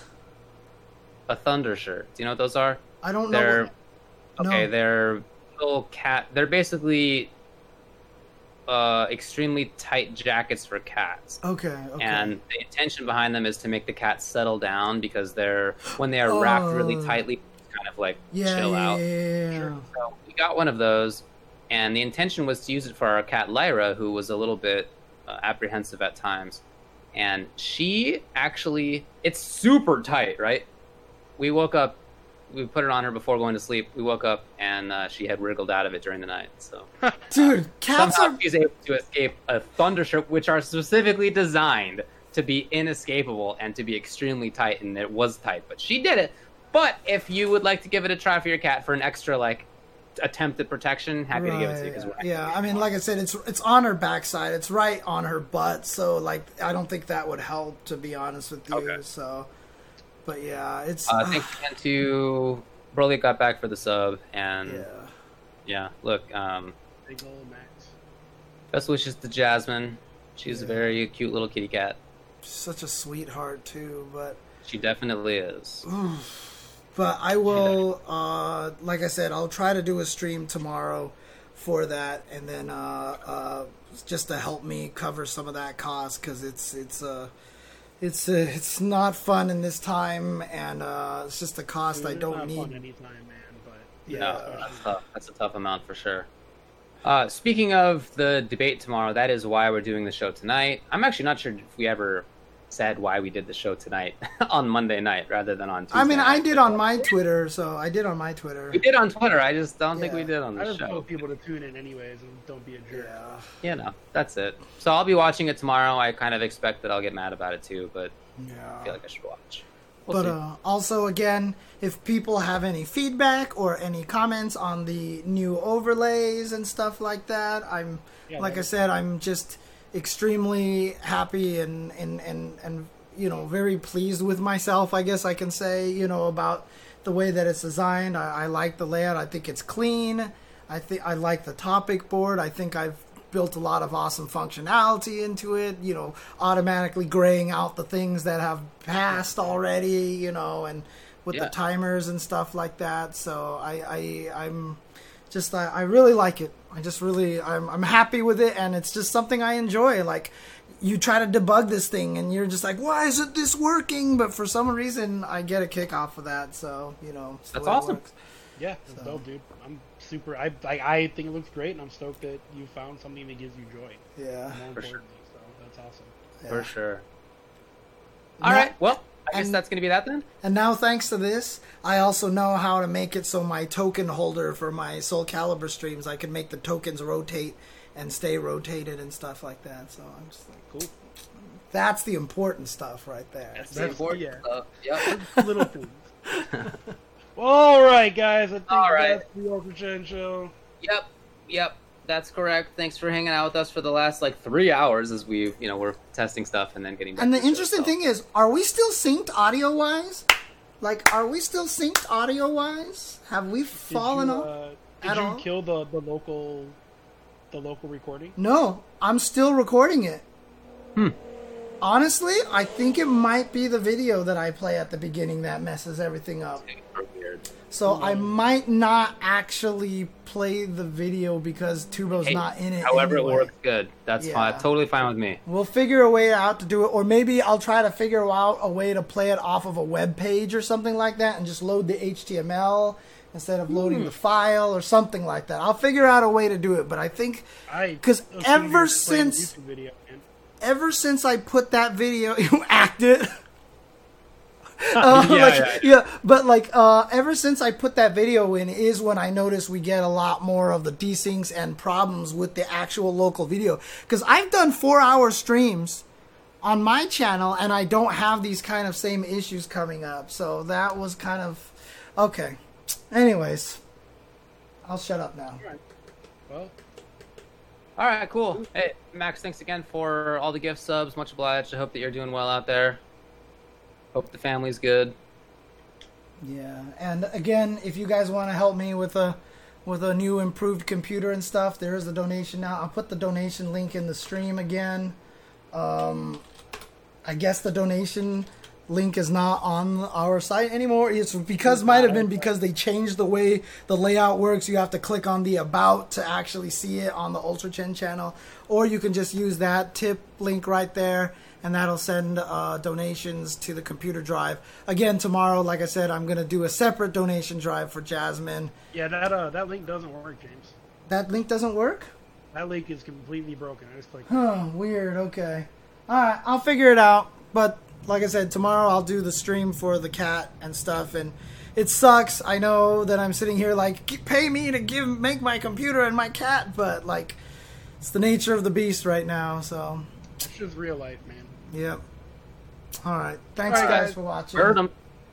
And uh, we will talk to you guys later. Uh, where is it? There it is.